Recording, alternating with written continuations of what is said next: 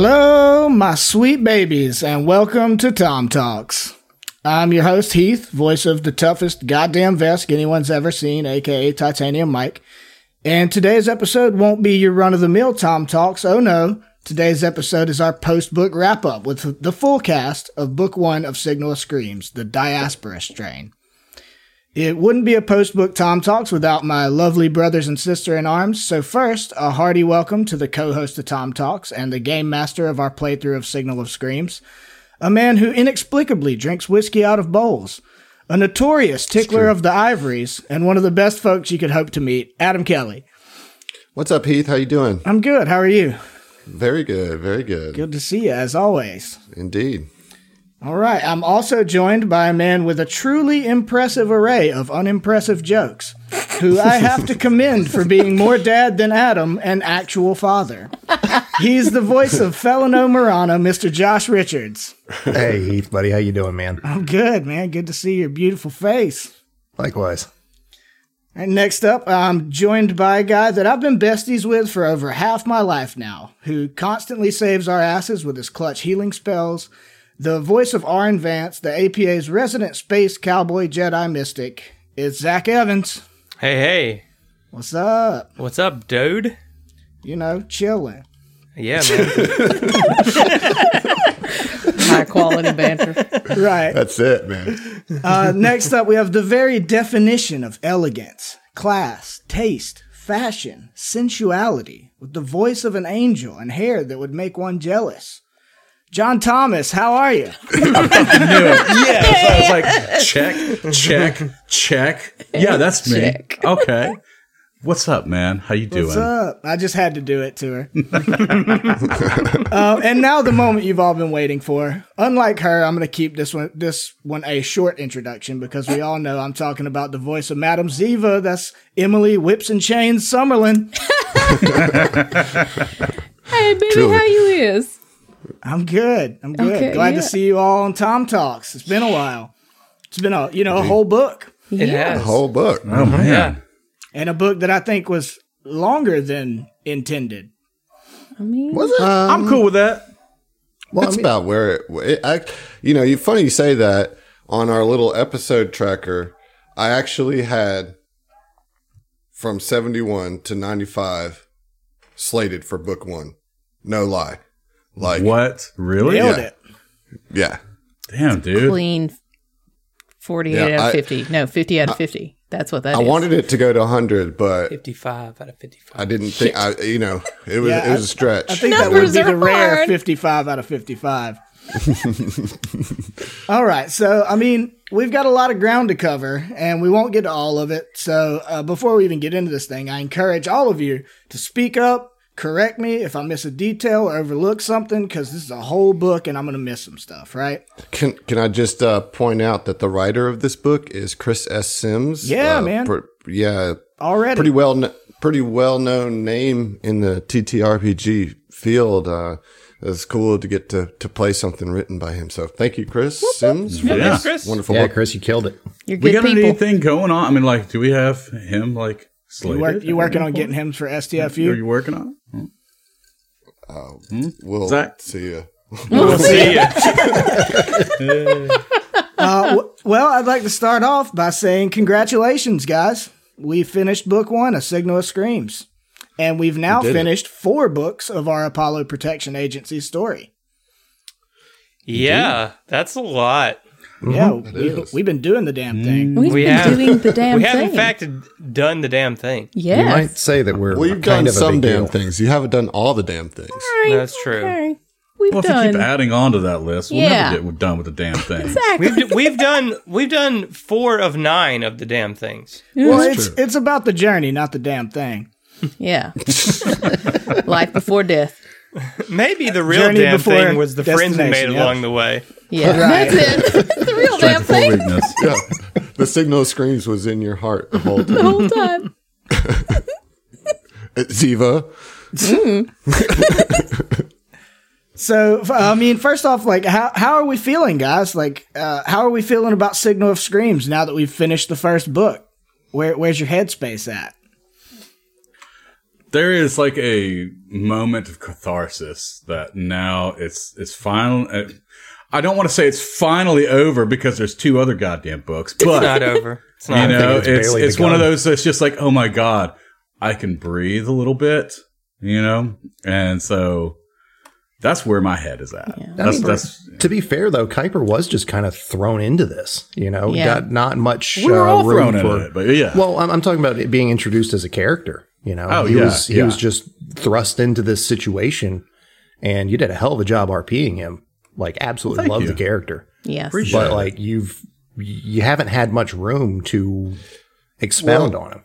well, I had to know, make him uh, interesting immediately. Is Yeah. what it was. Yeah. you know. Well, and on a meta level too, you know, what you're saying, John, about like being able to breathe. This whole book is contained in one location. Yeah. You know, like, yeah, there's like a lot to that location, but like, It you're is trapped. finite. Yeah, you're trapped in this space that continues to close in on you, you mm-hmm. know, and to finally get out of that, it's got to be a little bit of like, okay, there, at least like, I'm, I'm free in the comforts of the vast of space and nothingness. Right? Yes. Yeah, yeah. I'm out of that elevator of death, so Yeah. to speak. Right, you right. know? Yeah.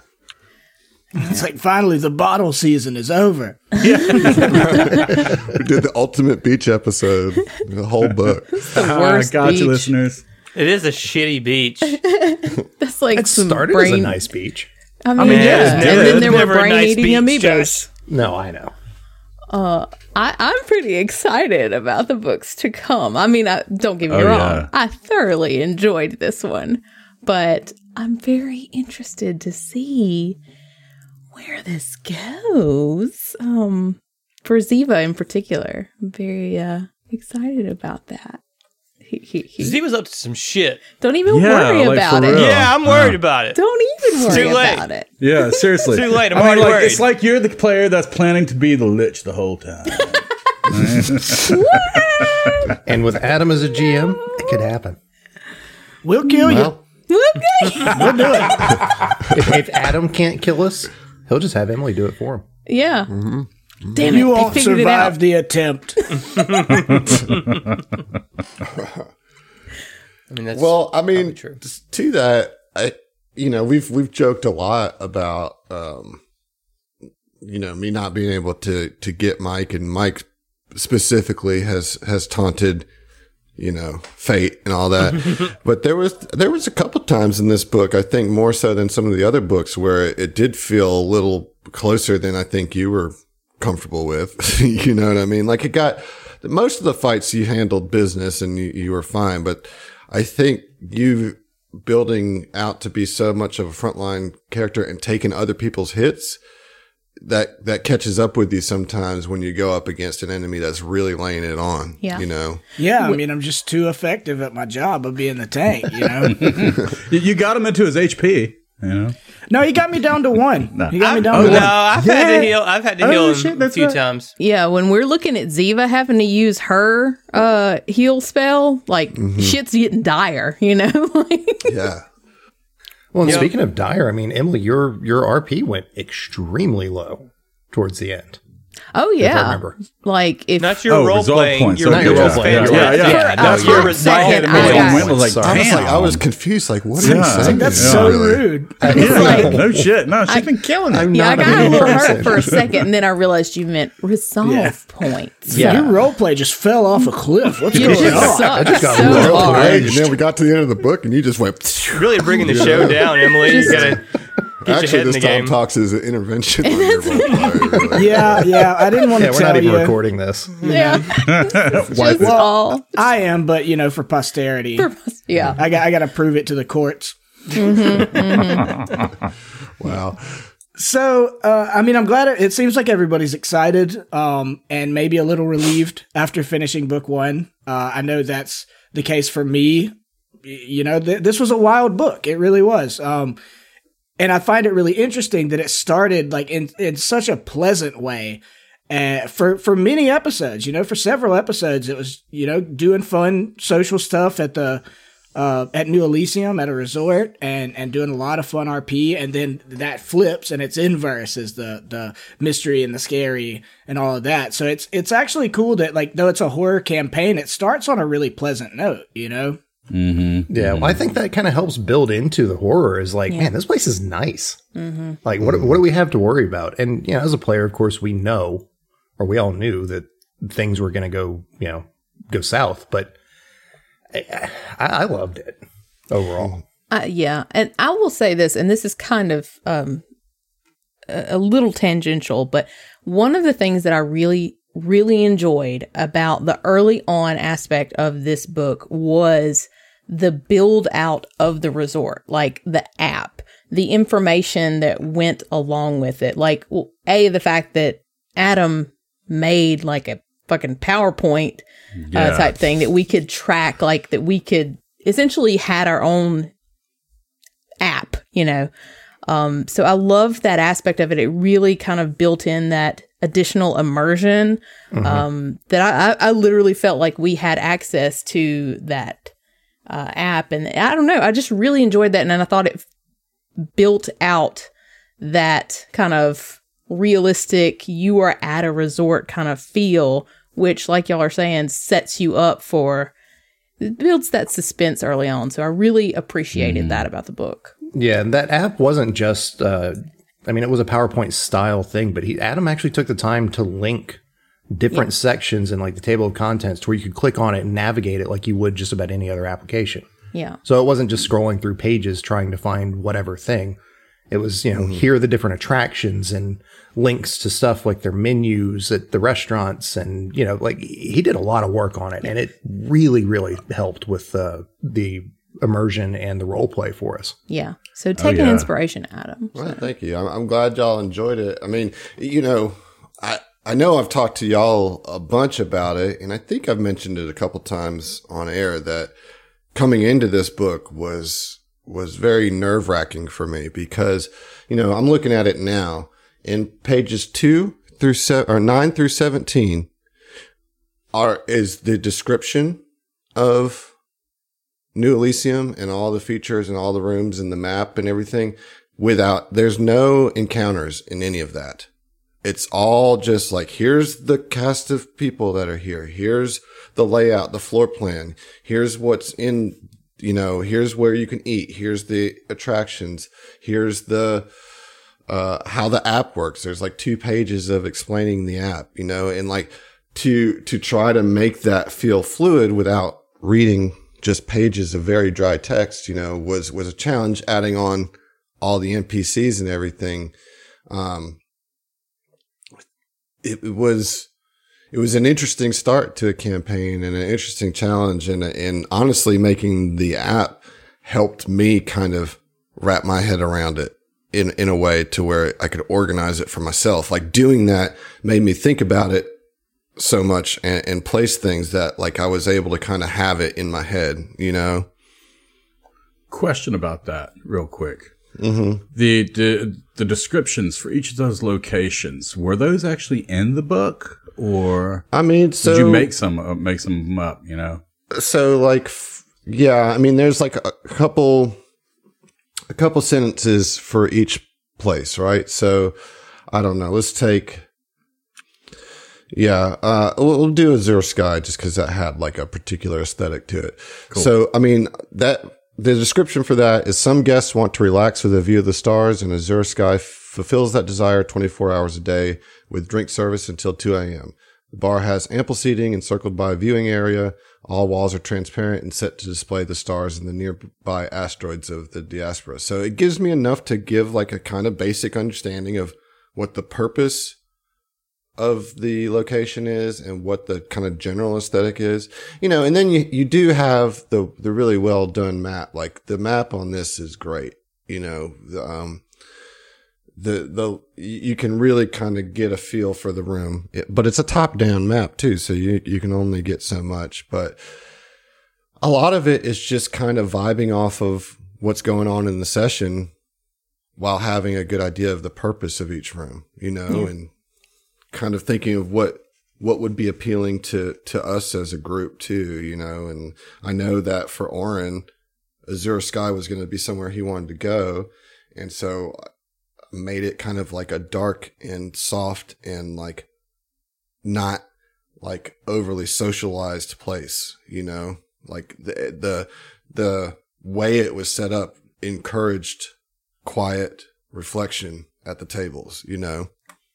And that's why I put Rami there, you know, to kind of give, like I knew that y'all wouldn't interact with her there when I introduced her, but to have her there characterizes her. Okay. She's another person who's thoughtful and quiet.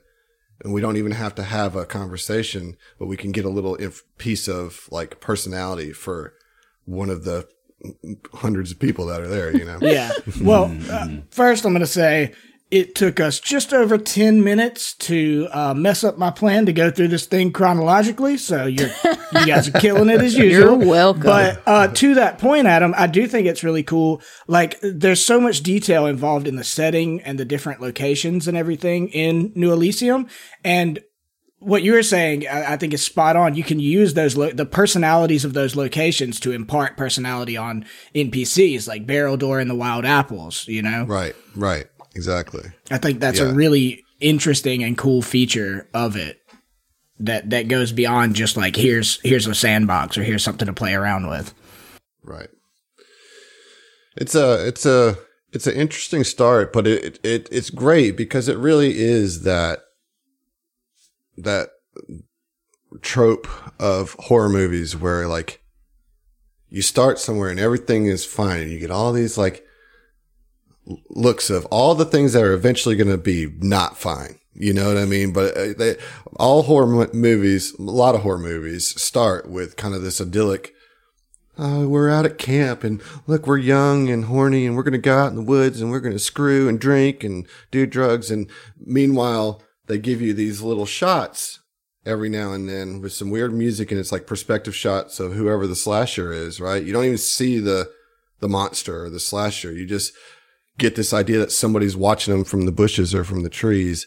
And that was kind of the vibe that I was trying to go with of like on the surface and when you're looking, everything is cool, but there's these little things that are a little weird. You know what I mean? Just here and there, you know, starting with Keon Reese and his outburst, you know, and then moving from there as you go through just little tiny, continually escalating weird things, you know? Mm-hmm. Oddities. on on the the note of Keon Reese, I, honestly, Adam, I don't, I'm I'm pretty sure in the moment I was like, yeah, I'm cool. It's whatever. It's fine. Like this cool story stuff. It really, genuinely, kind of upsets me as a person, as a player, that like one of my character's like closest people from his past, or somebody that he really felt or I don't know thought a lot of is now this corrupted something and still don't know what but is is either having his strings pulled or I, I, don't, I don't know but like that that really and good job with that but like that really bugs me like it's supposed to you know Right. So, right. you Just know. part of our grim dark aesthetic. Yeah, that's it. Right, right. Just part of the grim dark here on STF. Yeah, Right, we're- we we take things quite seriously here with our uh, pickle farts and bright bright. I mean, like it's real. It shit gets real. So trigger warning. You know, bright bright, real dark, real dark. That's a that's a good like alien name you could make is like grim dark Pickle Fart. There you go. that is a good one. Uh, call That is a good one. dibs. All right, yeah, you can have that one. We're all gonna play Spider Pirates in a like one-off adventure. That would be All hilarious. Shark. be Nothing will get done. Nothing. will It'd be get like it'd be done. like Skittershot, but way more long-winded. It's terrible. Oh Let's open this God. door so we can go into this dungeon so we can find the loot because we're in we're in the dungeon to get the loot because the loot is what we want and, the, and what we want is the loot because the loot is good because it gives us better stats and we can get better stats so we can go do more dungeons and get more loot. Oh my god. Right. Did I, Yeah. did I tell you guys that I had uh, So Bright good. Bright as my uh, corner man in one of the fight rocks? oh that's amazing nice. Oh, no and you thought doors were bad with us Yeah. Yeah. Oh my gosh. Yeah. A whole episode of of Glimshar Pirates trying to get through a door. Oh boy. It's our peak. It's being our given peak an option there. of two doors to go through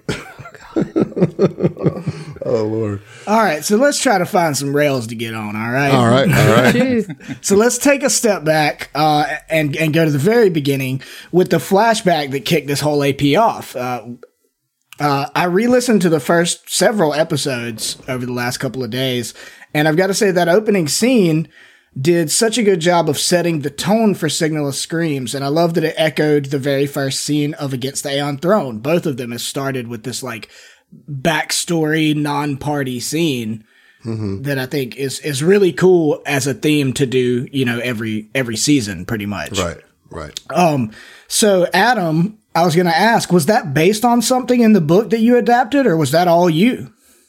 Uh, yeah, there's there's nothing in the book that other than you know what what you found in the mine, right? That there's evidence of of a mine. There was a mine there at one point, and then there was some scientific equipment brought there. Some horrible disaster happened, and there's this emanation, you know, this break between planes that's really powerful down in the bottom of that mine. And I just wanted to tease that out a little bit. And I knew that the first few episodes were not going to be horror. Not a lot of horror elements were going to be a part of it, you know, and we'd been really like talking up that we're going into a horror campaign and everything. And I don't know, you know, so with some inspiration from stuff like Game of Thrones, where it opens the prologue of that is kind of some unrelated characters getting a peek at the big bad. I, I did that with, as you said, in the first one to kind of paint the picture of the Azlanti before you got to him, just so that there would be this kind of sense of, of what the threat is going to be, you know, and, and just came up with it. I mean, it was, there's definitely nothing in the book that suggests or hints at doing a prologue or has anything for that really. Nice. Well, good job. I do. I do like that concept, like you said, the like the intro to Game of Thrones. That idea of starting with a glimpse at the greater threat, and then starting to tell your story and doing your world building. You Right, know, right. to come come from that sense of threat and a little bit of dread into the more delightful aspects of getting to know your characters and everything. Yeah, I mean, it just kind of adds this undercurrent of tension, right? Because like you guys are all doing this, and you know that somewhere, somehow, and I think pretty quickly figured out that where you're at, there's some evil force that is like tearing people apart mentally and physically, you know, and um, it just, it just, I love it because it it takes all those happy moments, but everybody's just waiting for this. The other shoe to drop, you know. Right.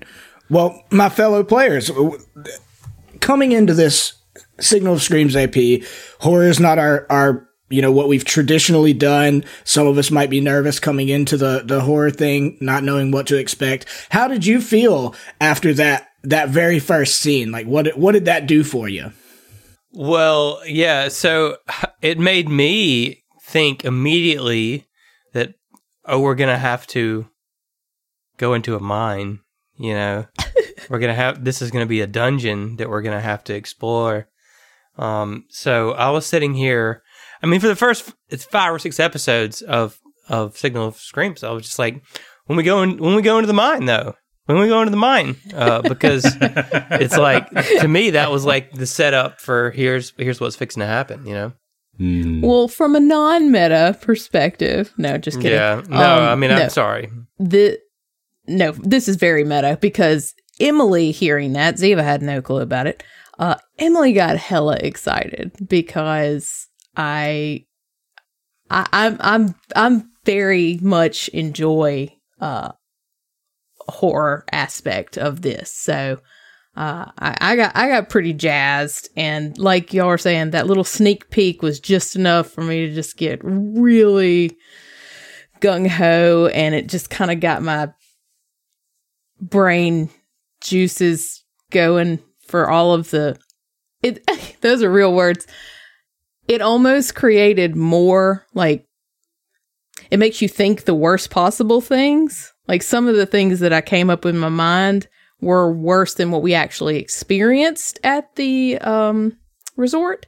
So I think that's part of it, and I really enjoyed it. So little little little mind fuck. Yeah, I mean, I think for me, it going into a horror campaign can uh, potentially mean a lot of different things, right? So uh, functionally, it, it gave us at least some idea of like what kind of horror this was going to be because I mean you could go all over the place like it could be a straight slasher type horror uh, like we were talking about earlier with the the kids in the woods at the camp or whatever or it could be a very psychological you know and the whole uh, Zon-Kuthon type horror. Body it, it gave us, yeah, it gave us like a, a mm-hmm. peek into like this is the style of horror that we're eventually going to get to. Yeah. Mm-hmm. It had a very nice mix, you know. Just enough of a taste to whet the appetite. yeah. You eat your appetizers to get hungrier for your meal, you know? that's yeah. Works. Mm-hmm. That's, the, the Cartman mentality. that's you gotta eat food, them man. shrimp. Them shrimp. it was never the shrimp. So, uh, I mean, I, again, Adam, I thought the, the opening scene was really awesome. I love that you, you keep doing those. I can't wait for whatever the opening scene for the Devastation arc is. Dude. uh, which I can't wait for the Devastation arc, period. But we're not here for that. So, opening scene aside, we uh, once again opened a new AP with a Starship Combat. And I think this one went a little bit better than our very first Starship Combat. We're a bit more practiced now. But this one also had a, it was a whole situation in itself other than just Starship Combat with the, like, Gardenzio and the Buzzblades and the New Elysium security. And we were introduced to John's new character, uh, Kuiper Vargas, uh, which we'll get to him later. Um, but how, how did you guys feel about starting with a Starship Combat again? And, and compared to the first AP that we started with a Starship Combat? A lot more confident. Yes. Substantially more confident. Yeah, 100%. Yeah. You know, both as a as a party and mechanically with the way that the Starship Combat rules work. You know, we we all knew our roles better and knew how to function as a crew. And if I remember correctly, we we fucking killed it. Oh, you stomped them, dude. You you stomped that Starship Combat. Like you didn't take a single point of hull damage. Well, we had we had nukes and stuff. By I that mean, we did. you know? We went straight APA on them. So, you know, You ain't nothing to fuck with. ain't You know nothing what to I fuck with. Well, and you had a second ship. Yep. That that was the first time that there was true. two ships on this, like allied, you know, to on y'all on the player's side, right? True that. So that was like an extra gunnery round with some powerful ordnance. To Yeah, boot, and know. had they had to split their uh their attacks between the two of us Mm-hmm. if they wanted. Yeah. I think that this one was probably better because we've had a chance to get some, you know, updated Starship combat rules and, you know, different errata type things that have come out. So uh I, I I really, you know, in comparison, our general skill level and comfort, yeah, of course, but also I think the play, like the the game itself has become more refined. So I think yeah, that was one of the reasons why it made it Yeah, better. well, and and of course, like not only have we gotten better at doing it, and our ship has leveled up and everything, but I think I I know a lot of people struggle with Starship Combat, right? And like a lot of people just flat out. Well, I mean, you you struggle with it sometimes for sure, but a lot of people flat out don't like it. You know, they're like, I just would rather this was not a part of the game. Uh, which I think with the new supplemental material and stuff that's come out, like I'm really hoping a lot more people will give it a fair shake because there's it's a lot cooler to your point there's a lot more that you can do with the errata and stuff but i think this starship combat to me i, I liked it a lot and, and I liked it more than the first one, not only because we were more confident, but because it was a more complex situation and there were there were completely different stakes. It, it wasn't just like somebody's trying to shoot us out of the sky. Like we're trying to protect someone, you know, from someone that is involved with, you know, our our story, our back, or Mike's backstory, uh, or so we thought. yeah. I feel like I'm gonna have to say, or so we thought, so so many times in this Well, but- Tom Talks. But I mean, he was there in a way. Gardenzio. I mean, it wasn't not Gardenzio. It was just the spirit of Gardenzio. You know. I mean, I still don't understand how that how, how that. Well, whole we'll thing get to that. I'm sure. Right. I'm sure. He was a Jedi. So He was a Jedi. to- we'll get to that whenever. I we mean, get Gardenzio would have been a Sith, if anything. to the point that I was making, I just think it was a lot more complex of a situation, and that's a lot more satisfying narratively. And when you've got good narrative stakes on top of doing the starship combat thing, it doesn't feel like you're just uh, going through the motions of of doing a mechanical Yeah. fight, right? Right. There was a lot more to unpack outside of just pew pew, you know, flip and burn. I, I agree. I had more fun with it as as a GM, that's for sure, and definitely thought it was a cool way to introduce a new character and even get some story going right there off the bat.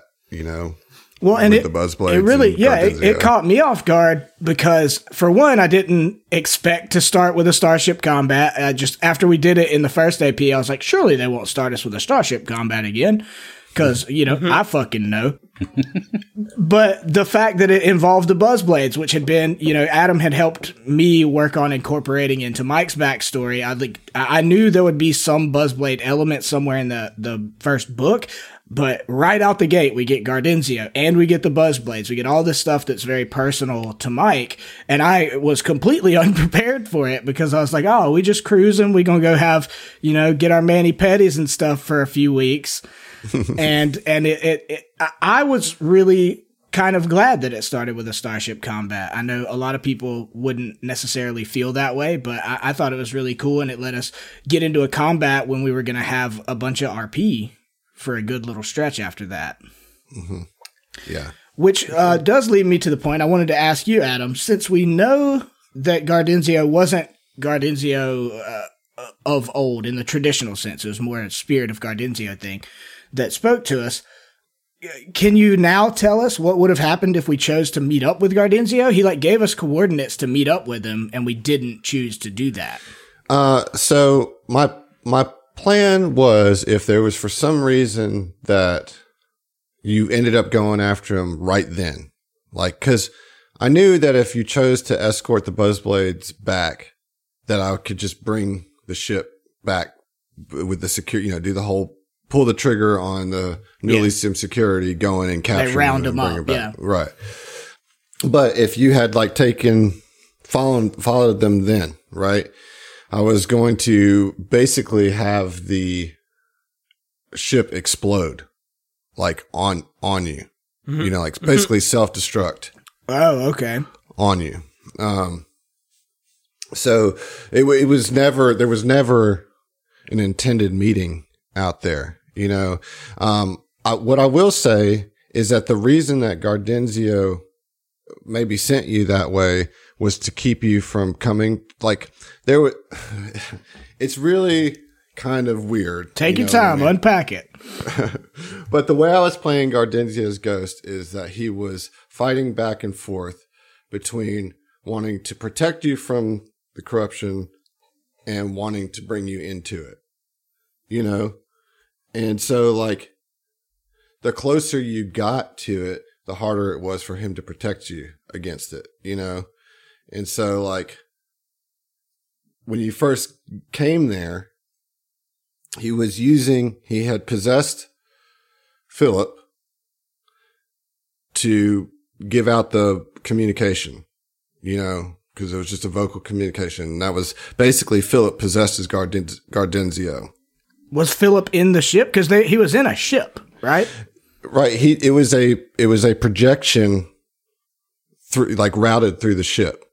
You know, like if, VPN, man, come on. Yeah, dude. I mean, Right, just right. like the signal was. yeah, but I'm there saying was who a- was flying the ship, or was it just, just a being regular remotely security controlled? guard. Like he overrode, like the regular security guard ha- would, had no idea that that even happened. You know what I mean? Like Phil did that from the resort. Okay, that's that's awesome.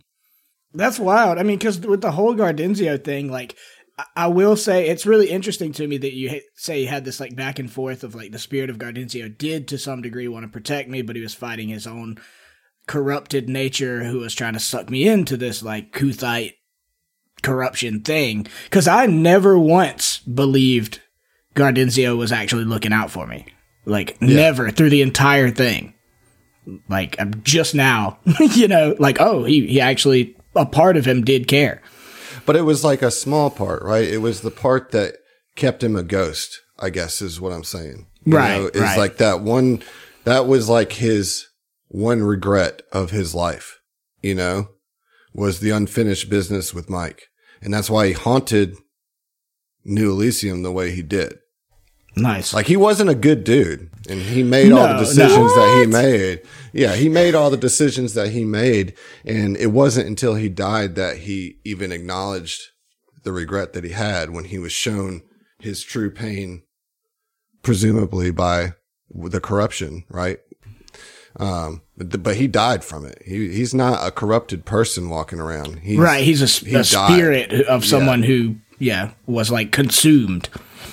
That's wild, man. There's there's a lot of complexity to that that I, I find really interesting. Obviously, I would because it involves me, but I th- think it's really cool just objectively. Um, so after saving the Buzzblades and uh, fighting with Spirit Gardenzio, uh, we all arrive at New, New Elysium, and we already talked a, a good bit about this, but we have a good long stretch of pretty chill, pleasant RP episodes. And this is when I was going to ask you guys. Uh, my question was, what did you guys think of the resort pre shit hitting the fan? Which we already talked a little bit about. But i i is there anything else, any other points you wanted to make about the the early New Elysium settling in process? You know, obviously, uh, I struggled a lot with with New Elysium with the you know ten plus episodes of like not really anything happening. Um, I, I a lot of had to do with. Well, no, I take that back. Oren as a character was not really about it, and then Zach's a player is also not really about it. So Yeah, It it was was, the double like- whammy of you not giving a yeah, shit. yeah. Because I do That's think it's accurate. unfair to say that nothing was happening.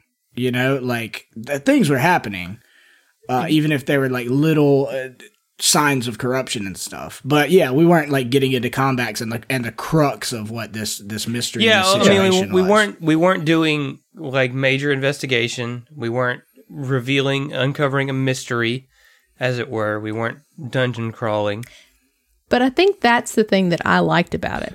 Yeah, I disagree wholeheartedly with that. Though, that you weren't investigating anything. There was like several things that y'all were actively investigating from the jump. Kuiper, talk. the app. Yep. Talk was kind of later, but yeah, and then Kaon Reese Kaon blowing Reese, up. yeah, like those were things that you were looking into while yes, having kind of some downtime and experiencing the resort, but there were definitely three threads of like propelling mystery that was pulling you into what actually was going on. And I think, I mean, there was a whole episode of Kuiper revealing who he was, you know? and and to me that's like when when it really started getting good you know Yeah, well, we're going to get to that, believe me. um, so, I mean, again, I just want to say I, I think it's really impressive, like how much Paizo managed to include in this book and AP, just as aspects of the setting and New Elysium and all of the detail that went into that, as well as being really impressed with how much Adam you made that your own and and what you added and you making the um you know the like PowerPoint, which was like our actual version of the app. That I, I think that can't be understated. Like the fact that we had some semblance of actually having the app as players, not just characters. Yeah. I thought that was really neat uh, because like I used it, you know, like I looked up mm-hmm. stuff to like figure out like before stuff started popping off. Like, okay, well, what does Mike want to do today? And it's like, all right, well, let's scroll through and see what I find interesting that he would find interesting. Mm-hmm. Yeah, there were times that uh, you know, start of a day, I'd pull up the app and look at it, and similar to how I would do if I were on vacation, look through the list of offerings and plan out something of an itinerary and what I wanted to do, where I wanted to go, what I wanted, like who I wanted to go with. Oh, absolutely. Ziva had a very full ticket that you guys just didn't even know about. Like I was planning shit, like having little day trips in my head. You know, it's great. I loved it. yeah. Well, well, and speaking to the Keys of Elysium, or New, is it Keys of Elysium or Keys of New Elysium? Keys of Elysium is the name of the app. Yeah. Yeah. Well, speaking to the app, like I, I again, I thought it was such a, an interesting feature, both because it makes a lot of sense in a futuristic sci-fi game that there would be like social media type stuff like that. Um, but because it, it also introduced this whole theme that be- that becomes more and more apparent as time goes on of like the convenience of social media and internet services, but then also their potentially insidious uses. The latter of which is a theme that was really refreshing and unexpected as a twist uh, on the horror elements of Signal and Screams. I didn't expect like social media to be a big part of the the horror and dread Yeah. coming into this. Yeah. That was Well, it's interesting that that's like the delivery device of the horror, Right. right? You know, mm-hmm. Right, like social media spreading a disease is Right. like who juicy. yeah. So uh, Shocker. Shocker. right, right. Well, that's what I'm saying. It's juicy both in terms of the game and like the social commentary that'll definitely come out of that. You know. Yeah. Yeah. Right, right. So moving on, one thing I'm sure was a, a challenge for Adam, as he said many times, was the sheer number of NPCs that were in book one. Uh, I'm sure that was tough, man. Uh, but we we met a lot of different people after arriving at New Elysium. So just really quickly, I wanted to ask, like, you get one pick. Who is your favorite NPC? Phil. Like to play? Your, well, you yours can be to play or whatever, but I, I was asking everybody, like, who is your favorite NPC? You answer however you want. Phil was my favorite one to play. And Phil was my favorite one to interact with. Yeah. Mine too. I mean, I know Oren gave him a hard time, but Phil was genuinely, you know, I think the best, most fleshed out NPC that we had in book. We had the most interactions with him. yeah. Yeah, You know. yeah. I like talk. Talk. Talk was fun. Yeah. Talk like was Talk. fun to play too. Like I liked the vo- I liked doing the voice for Talk. I wanted to actually expand the the, the conversation between, um, but you know, Yeah, way. it's tough because like there's so much going on. You know, well, it's it's it's how long how long do you drag it out? Exactly, You know, to, you to? Zach's point, like you know, we give him a hard time, and I, I do think that it worked out fine, and that he was over eager. But there is there is a sense of like, okay, but we do want to play the game. Yeah. you know what I mean, and like we're not. It doesn't feel like we're playing the game because we're just kind of bullshitting around with everybody. You know what I mean? And Yeah. like we're going to fake restaurants and talking about what we eat and we're going to mm-hmm. fake fake bars and having fake drinks. And it's like that's all fun but like what's going on? You know? And for somebody who wants to get in it I I will say that that is I won't put it as a knock against this campaign but certainly a, a warning that should be talked about ahead of time. And which we did and I said you know y'all the first first chunk of this is all RP, you know? Um, and so that, that is something that I think you, one would want to be aware of when starting this campaign. I mean, obviously we dug into it because we're doing a show, but even if you're not doing a show, just to get through part one of the adventure, depending on your group. I mean, you could spend months just on that. You know, even doing that, most of those events are role playing events. You know, like Yeah. the the event event two, questioning the pirates. Event three, opening party. You know, that's the gala. I I'm gonna go with everybody else. Philip was my favorite, but I'm gonna flip it a little bit. Uh, the one that I I wish that I had more opportunity to connect with was Vorlin. Hmm. Like I feel Yeah. like we missed out on her. yeah, me too. Well, and so go, you know, TTRPGs, man. You're you're always gonna look back at like what you what you missed and could have gotten. Um, Oh, absolutely. You're right. but yeah, I mean that was potentially uh, there could have been a lot more involvement with Vorlin. I'm personally gonna have to go with my boy Barrowdoor, but every one of the uh, Buzzblades could have, you know, could easily be in that conversation. Particularly Korin and Yazaloya Gokami, like those are such cool characters, and for me to get to interact with the Buzzblades was like really special for me, especially like having such hesitance to be in a horror type situation. And you know, that's actually a good point to touch back on. Um, as far as like the buzz blades, I think it was really good how you were able to really like identify with, I mean, like each one had a different personality that immediately, like within like a sentence, you know exactly which one it was, you know, whether it be Bellador or, uh, Yaka, what was her name? Yaka's, Yazaloya. yeah, Yazaloya. Yazaloya. Yazaloya. I wanted to say Yakazoya for whatever reason, but yeah, yeah. I mean, so I mean, there was definitely you could tell. Yeah, Well, Yakisoba. those are the ones. Those are the ones that I tried to make the most distinct because I thought those would be the ones that you talk to in groups the Yeah. most. You know, so like the other ones, you're more likely to talk one on one. so the the voice distinction didn't need to be as pronounced. Maybe, Yeah. Yeah. you know. But with the Buzzblades, I mean, you're always going to run into a couple of them at least, you know. hmm Yeah, I mean the Buzzblades. Are, it's one of those things that we were talking about. You'll always be able to go back and and look at stuff you wish you hadn't missed. Like I would love to have had developed a relationship with every fucking one of them, but like we were already spending so much time on RP that I I settled for like. You know, Barrel Door, I, I really felt good about having a friendship with him. And then Corin had some interesting stuff. Yazaloya, the interactions we had were fucking awesome, but like I didn't end up really like talking to her much mm-hmm.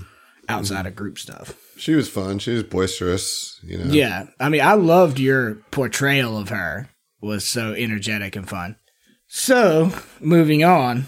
Of course, the shit would eventually hit the fan, but that build up took some time. So, our first sign of something being off, I, I think, was the strange incident with Mike thinking he was going to drown in the waterfall. Mm-hmm. Um, and then we had uh, several other things. We had Arin's vision of an asteroid veering off course directly towards New Elysium. Phil ended up having a vision of, of Terry, the ship AI, saying he'd better he'd be better off letting Terry take control. um, we, we had a bunch of stuff like that. So I, I wanted to you know kind of quickly talk about those build up events and and how they built the mood and built the creep and got us to th- being a horror campaign proper um, and, and what you guys felt about your individual experiences with those like visions and stuff. Because I know I, the, the Mike one, like I didn't really expect much at all, but that was like a oh shit, like we just got here. We're like an hour in, and we're already having some weird stuff going on that it, that can't be confirmed. It's like, did I just imagine this and have like a weird brain lapse, or you know, or what? So, what do you guys think of uh, your experiences with with some of these weird happenings, unexplained happenings at the time? I believe they're called phantasms, right? Well, yeah, I'll, I'll get into the mechanics of it after y'all answer. Yeah, I thought it was an interesting thing to try to role play or an interesting situation to be in that you probably wouldn't be otherwise. Um, I mean, g- fell with the, the eyeballs coming out of his mouth and all of the, the weirdness was just like, it was weird and cool and took me out of my element, took me out of my comfort zone in the best possible way. Hmm So I, I loved it. John, what did you think about the swarm one? Well, actually, yeah. Uh, I actually thought it was on point that we got to explore uh, a piece of, well, history that hadn't really been explored in our group, even though everybody it was alive during this time, you know, that the swarm war took place. So I wanted to have somebody who would, but, uh, I, th- that it really created a, a real, like, foreboding kind of event for him. You know, it was a moment where it was just kind of like, holy shit, this is really happening. And then like, there's nothing you can do about it. And no matter what, how you try, you're not winning. And it's, it actually like really had me like, oh shit, I'm really worried about this. I think you had the most intense, like mechanical one for Yeah. sure. Like, Oh, like Oh, Yeah. for sure. I mean, his was a real combat. You yeah, know? And yeah. it was leveled up too, you know? Well, I'll, it, it wasn't, but go ahead. Oh, okay.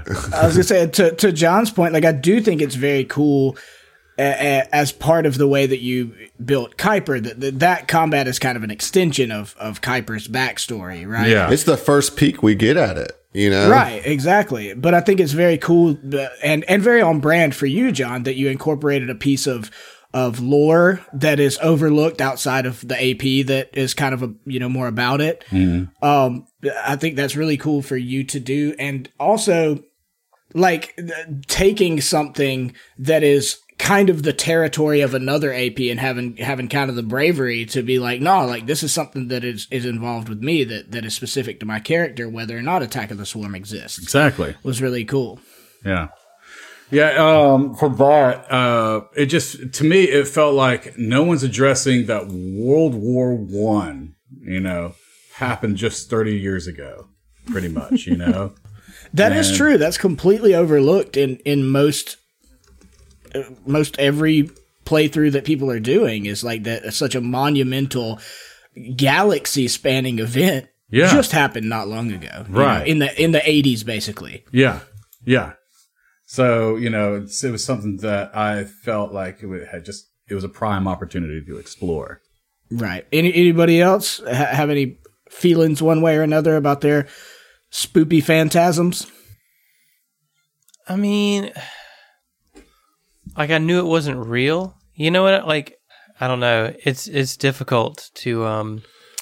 Zach cannot just take himself out of the game. No No, matter no, no, no, Yeah, no, no. yeah. I think uh, I'm not trying to speak for you whenever I say this, but if well, the interpretation that I get from Oren is that he's a very grounded individual, even though his head is in the stars, you know. But it's the same time he plants both feet on the ground, and to for something like this to be taking place, it just doesn't seem like it. It seems more like it's, yeah, this is a fucking dream.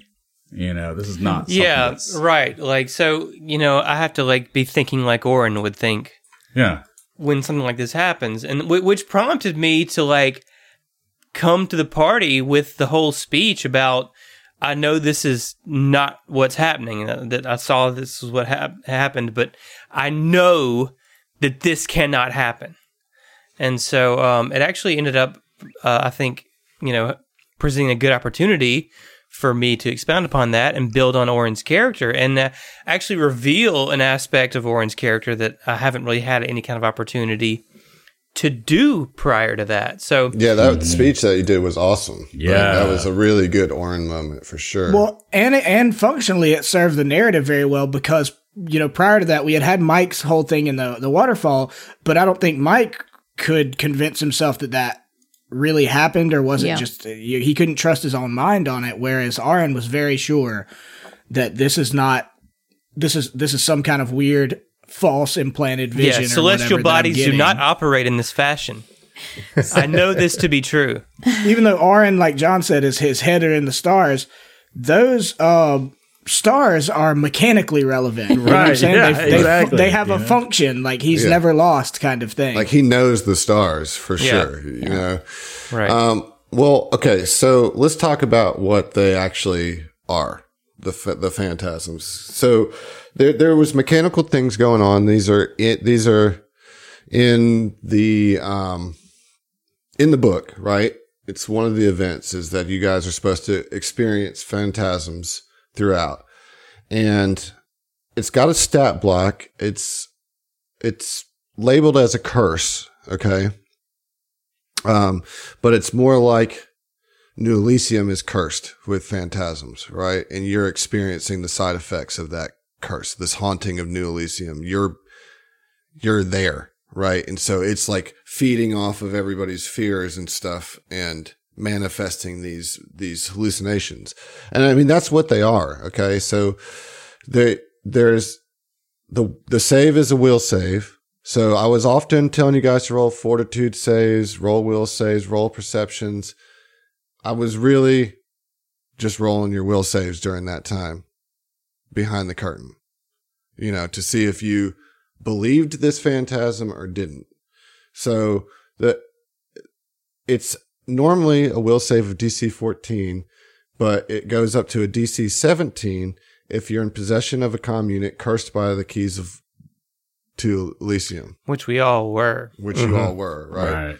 Um, and so like it can manifest in different ways. So it can manifest as like an automatic damage dealer in which it does just like 6d6 per round of damage.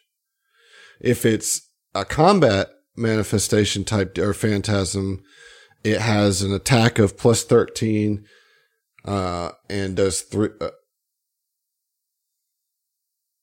I'm sorry, 66 for an attack roll and 3d6 if automatic. So, like, if it's combat, that's why those swarm were hitting so hard, John, because, like, I know you were confused of how these Yeah. low level components can just be It's like, motherfucker, what's going on? Yeah.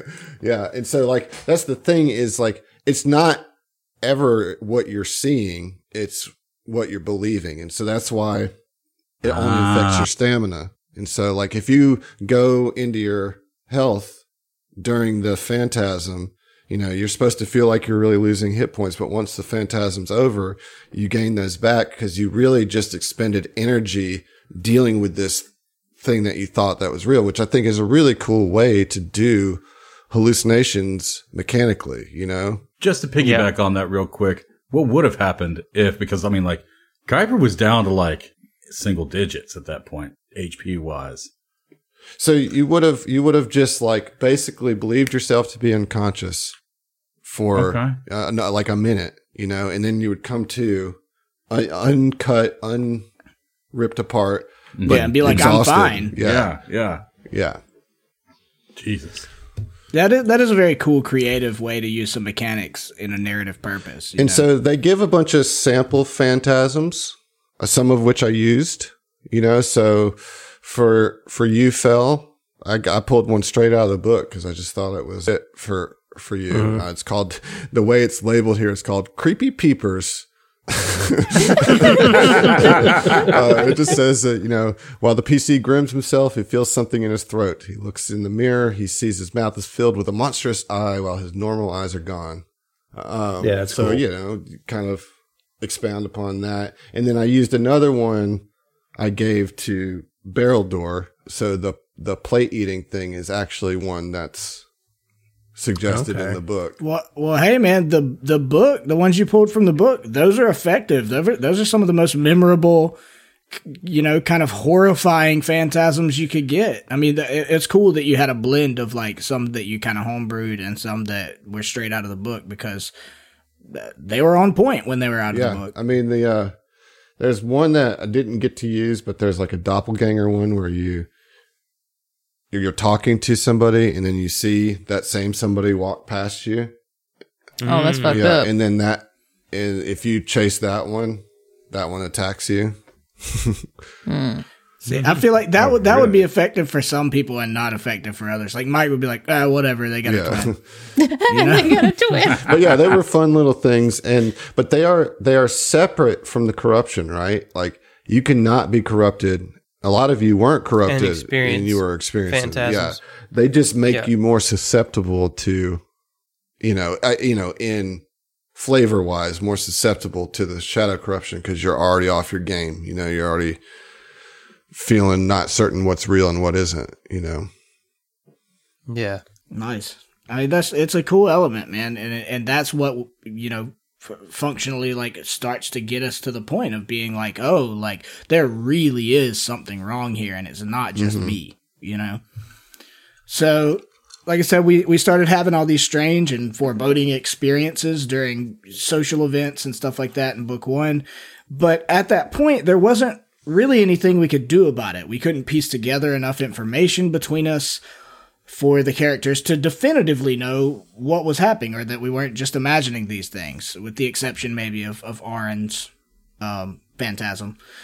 But that is until after the gala when the party all saw the shadow baby. And I feel like that was a real turning point where the party party unified that yes, there's a problem here, there's a mystery here, and we need to be united in solving it. That said, the gala itself was one of the most delightful RP experiences I've personally ever been part of. So, first, let's talk about getting ready for the gala and the gala itself, real quick, and then we can talk about kind of the the spookiness post gala that that brought us all together and and made us realize like yeah there's a horror mystery we need to solve and i've got to say kudos to emily for her brilliant rp on getting us all ready uh and dressed to the nines on uh for the gala because i re-listened to that episode last night and it is just uh, delightful Yay, Thank you. I had a lot of fun with that. Um, I bet. I, I don't in real life don't have a lot of fashion sense, so the what little I have, I channeled it hardcore into Ziva. Did a lot of Pinteresting. well, that's RP for you. You did a good, great go. job. No, it's fun to dress up aliens though. Uh yeah yeah But uh, I, I I was really happy that Oren actually liked his outfit. That that made me the most happy. that's a win That right? was a, That that was a hardcore win. Yeah.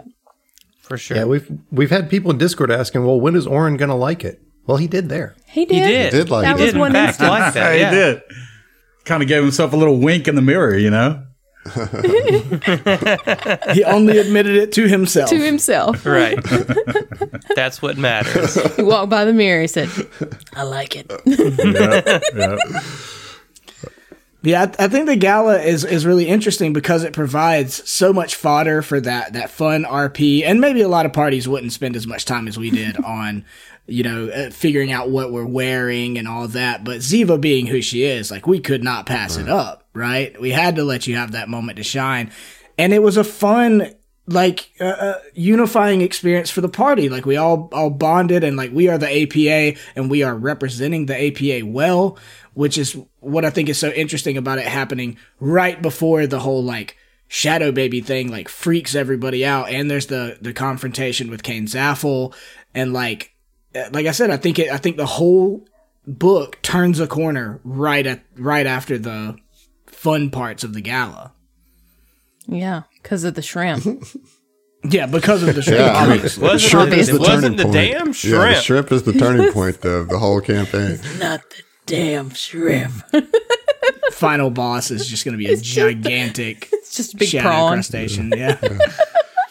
Goodness. Yeah, that that um, but for sure that that changed the game. You know, um, especially in character. I think right, like that was when it really got to Oren, and he was ready to shoot that thing, and um, that's when it was like, okay, we got to stop fucking around and Figure out, yeah, Figure this out. what's happening. Yeah. yeah. Yeah, do something about it.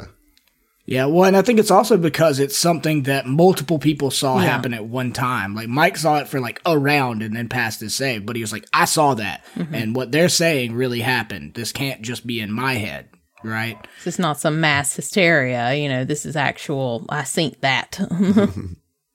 I wish that I'd had more time with the what turned out to be a reptoid uh Verthani woman with Fell. Like it didn't really go anywhere, but the fact that there was even the idea of a non squid related or a non cuttlefish uh, adjacent uh, potential, I don't know, role playing love interest or wh- whatever was really neat to me. And then she tried to kill us. Yeah. well, she'll always be the one that got away, Josh. yep. yep. I mean, she didn't get far. I mean, we, No. we killed her. So I mean, did she get away? I mean, Nah. I mean, it, she died. Well, so. she she was a reptoid the whole time. yeah, So Yeah. yeah. um, Yeah. yes and no. yes and no. look column A, look column B. Yeah, look on me, look on me. Sorry about it. Sorry about it. But look, it- man, it's all right. look at it this way. At least she didn't find out, you know, the hard way. True, true. That that could have been. Uh, You could have gotten stabbed. You could Fell could have gotten stabbed to death mid coitus. Yeah, that would have been a bad time. Like, Yeah. So saved Instead, you. Kuiper wanted to steal, uh, stab her. Yeah. Kuiper should have. I Kuiper know. was dead right. Kuiper was one hundred percent He was. right. He was. Jo- John was poised to do this thing and just Yeah. let his doubt turn him away at Yeah. the last second. And I do think all of us were just like, "No, just do it, just do it." Nope. Slit that reptoid's throat, dude. Emily was 100% shot. There was just too many variables, you know? I mean, he called it. He said it on air. He's like, I think that she's a reptoid. I'm gonna go. yes. I'm gonna go and put a knife to her throat, and she's gonna tell me one way or the other. I was like, all right, we'll see you. Gonna learn today. Uh. Adam was like frantically checking his notes, like, how am I gonna avert this problem? I mean, I really did put the "we'll see you" right there because I needed to think. yeah, you did. well, you did, you even did, and I see.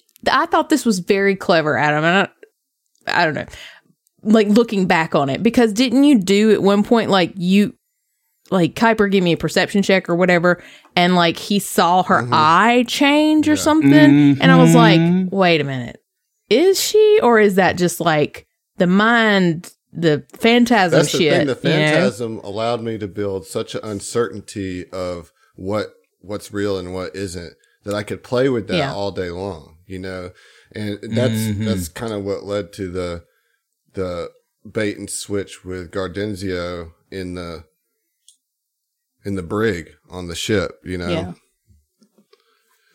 Yeah. Yeah, Yeah, well- Trust you. that Reptoid was Kuiper's. I don't like it. Well, you know Everybody what I gets one. still don't like about that is that Ziva and I now have augmentations that are still in there that the Reptoid installed. Uh, so does So do I. Kuiper. I was gonna say everybody. Oh, yeah, geez, everybody everybody said but Not, not Oren. Oren said, "Not I." And that's why I don't like trust th- there, doctors. there are definitely definitely penalties to making the character choices that I've made. Um, but there are also upsides. I don't have to worry about shit like that coming back to bite me in the ass. True, true. And you know the the thing is, is that I don't know if anybody else had them as an intrusive procedure as I did. I got glass skin. Uh, mine was You got pressurized lungs. I mean, yeah, that was okay. Yes, that is very intrusive in as my well. blood. Oh my god, yes, Jesus Christ! Literally everything in Fell. Adam's like shaking his head, like, "Oh, how am I gonna fuck them over with this now?" Well, I was gonna say, like, I mean, you're, you're worried about like, oh, this Reptoid did these things, but like, it behooves her to do her job well to maintain her cover. sure, you know? sure. And so far, we have no reason to believe they haven't functioned properly. I don't like the way. I mean, you guys listening can't see this, but you know, we're we're sitting here on the Zoom call and we're we're hardcore discussing this, and Adam's just over here like Kermit the Frog sipping his tea, like "Mm, twirling know. his snape mo- snape goatee, yeah. you know? I'll tell you, I, I don't like it. no comment. So Adam Adam mentioned the uh, the bait and switch with Gardenzio. Uh, so after the gala, we had the issue of Mike having to go see who we believe to be Gardenzio, and in a way was. Uh, and if seeing the shadow baby after the gala was a bit of a turning point into the creepiness of the AP for the party, this meeting was the turning point for Mike personally. The conversation with Gardenzio finally provides some insight into where these unexplained events might be originating in reference to we find out about the mine that's be- beneath New Elysium like we formally find out that information uh, but there were some important bonding moments, I think, between Mike and Oren, with Mike asking Oren to come to the meeting with him to keep his temper in check so he didn't just beat this dude to death, you know? Uh, I think that they definitely, Mike and Oren, uh, they already had a lot of trust in each other, but I think they really had to rely on each other a few times in this AP, and this this is one of those, the most important of those times. Uh, yeah, I agree 100%. And uh, that's why it really hurt when Mike didn't trust Oren when he was uh, trying to take the Reptoid down. But it's okay, man. I forgive you. Well, I appreciate your forgiveness, I really do. You've been losing sleep over that. yeah, I mean, for for months now. Uh, no, I, I I did think that was um really cool of Mike to to reach out and to put that trust in Oren. You know what I mean? Because I think that like I don't know that um sort of the distance that Oren keeps between himself and and even his closest friends, um, you know, shrank a little bit as a result of. I mean, I think it takes them reaching out to him as opposed to him reaching out to them, you know, um, to get that closeness. And uh, so, yeah, that was cool. The and and you know the shared trauma, man. You know, that's surefire way to bond. Right. Well, and I was going to say, in, inevitably, his uh, Mike's anger at Gardenzio did spill over, and just as he reaches out and grabs Gardenzio by the neck, we have this powerful vision of asteroids ripping through the side of the, the station and, and trying to suck us out into space, and and they both witnessed that. That was really interesting to me. That like we'd ha- we just had the shadow baby thing so we all kind of saw the same vision and then this was two of us like having the same like very vivid like longer than a couple of seconds kind of vision mm-hmm. that that was like way more powerful than some of the the quicker more fleeting phantasms that people had had prior to mm. that. Yeah, yeah, and and and it was it was freaky deaky, man, for sure. And like, but honestly, the worst part of it was was the the aftermath, right? Where Mike comes to and realizes what the fuck it he's been doing. Right. Well, yeah. uh, Well, that's that second meeting, right? Because we get the fuck out of there once we come back to our senses, and then we're asked to by Philip to come back to another meeting because Kane wanted to talk to us about what went on, which we didn't realize exactly what went on. Because we find out that the uh, events of the meeting with Gardenzio didn't occur as we thought, and that more importantly, Gardenzio was not Gardenzio. That I mean, that was the the big deal. Uh, I mean, Kane was mad that I, you know, acted violently toward him, but to Mike, it was like, wait a minute, like I just had a very emotional, like a, electric fucking conversation with this person who means so much to to my backstory, and it wasn't even him the whole time. Uh, so I'll say, like I. I still don't fully understand what happened there. Or I understand a little bit better now that Adam explained at the beginning that it was like his spirit doing these two different conflicting things. But it threw me for a loop, dude. did. Like that, It I did. I did not know how to handle it. did. I really didn't. It was the first time I really, really have had the rug pulled out from under me uh, in this AP, and probably just ever in my TTRPG experience, to where like there's a very real problem of not necessarily being able to trust my own character's mind and memory. Yeah, that was. I mean, I got him good, y'all. Like, it was, you know, that reveal happened at the end of the episode, Yeah. and it was one. It was the first of two that you know. When we, that's how we record or whatever, and so the in between those two was like a little bit of like having to center back Talk up. Heath down off yeah, the ledge. yeah, ledge, because for he was sure. like, "What the, f- what the fuck, even fuck happened?" You know? Yeah. Well, I just, I was just like, this is bullshit, dude. Like, I was in that room. I saw what happened. Fucking You Oren know? saw it too. Like Zach, Zach, you saw it. Like Zach's like, uh, I don't know what I saw. It's Yeah, that's what really fucked with me. Is like I've got a witness, you know. and then, and then it's that it was presented like on camera. We saw like the way that we found out about it is by seeing a video of us doing very mm-hmm. different things than what we thought we did. yeah. Right? And then that was the other thing. Like, did that actually not happen, or are these security guards have they doctored this footage somehow? I was I was hundred percent convinced that was it's what a it was. conspiracy, man. Yeah. The government's Yeah. out to get me, man. No, I, wa- I that's what I thought. I was like, they fucking set me up, dude. They set me up. That's what I really, really thought oh, that in makes that me moment. so happy. You know, if I can't kill you, I can at least unnerve the shit out of y'all. That's. Uh, I'll take it. I'll Fuck with his take it. head. Yeah, that was a, that was a turning point moment, I think, as well. Yeah, for sure. Yeah, I think for Mike and Oren, that was like the sort of nail in the coffin of like, all right, we're about to go fucking full on. Man, I'll tell you what, Heath. If Mike would have attacked Kane Zaffel right there, Oren would have had his back, hundred percent. He was ready to go. He's ready to put a bullet right between that dude's fucking eyes. I fucking thought eyes. about it. I really, really thought Yeah. about it. Hmm. I didn't want to mess up, mess stuff up for the party, you know. goddamn APA. murder hobos. So anyway, uh, thing things start to unravel for the controlling powers of New Elysium after this, right? We start to see signs of of Philip having some harm done to him, either by himself or by uh, someone else. Uh, the doctor Poor gets baby. reports of strange sicknesses and comes and consults us about it, initially insisting that it's just a food sickness outbreak from the shrimp at the gala, which became a recurring theme of like, you dumb motherfucker, this is not the shrimp, you know? But it becomes more and more clear that, that this is not the case. And, and ultimately the decision is made to place the entirety of New Elysium in a soft quarantine with the assumption that the stewards are on their way to come solve our problems, right? Uh, which I've mentioned before the interesting parallel between living through the COVID 19 pandemic and playing this AP that has a quarantine situation. Just, just, I think it made it much more effective that that was what was occurring in game. Yeah, I think in game as that would happen, like you know, we play virtually. Uh, but I feel like we all of the players just like looked at Adam like, "Are, you you really fucking doing this right serious? now?" you gonna bring this into our virtual shit too?" I will say that Mm. I trimmed the quarantine section down. I Thank did, you. I did do that. Yeah, that's probably a smart move. I cut out Yeah. a whole encounter there. I think there was a leaning to like, oh, dude, this is too close to home. Like you know, I, I Yeah, mentioned for that it happened, but I didn't like dwell on it much, and there was other things going on. We just didn't really like push the edges of it too hard, you know.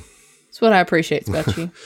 Yeah, well, and it didn't really affect us as a party with what we were doing with how you treated Right. it too. Yeah, You know, like, yeah, there was a quarantine to where everybody else was staying in, but we went out because we're going to fix this thing, or at least attempt to. So there's the there's supposed to be an altercation with the Buzzblades during that during that time. How, how so? You're supposed to be like you know it would be another one of those things where it's like okay you guys are on soft quarantine and there's no action happening. What do you want to do for the day?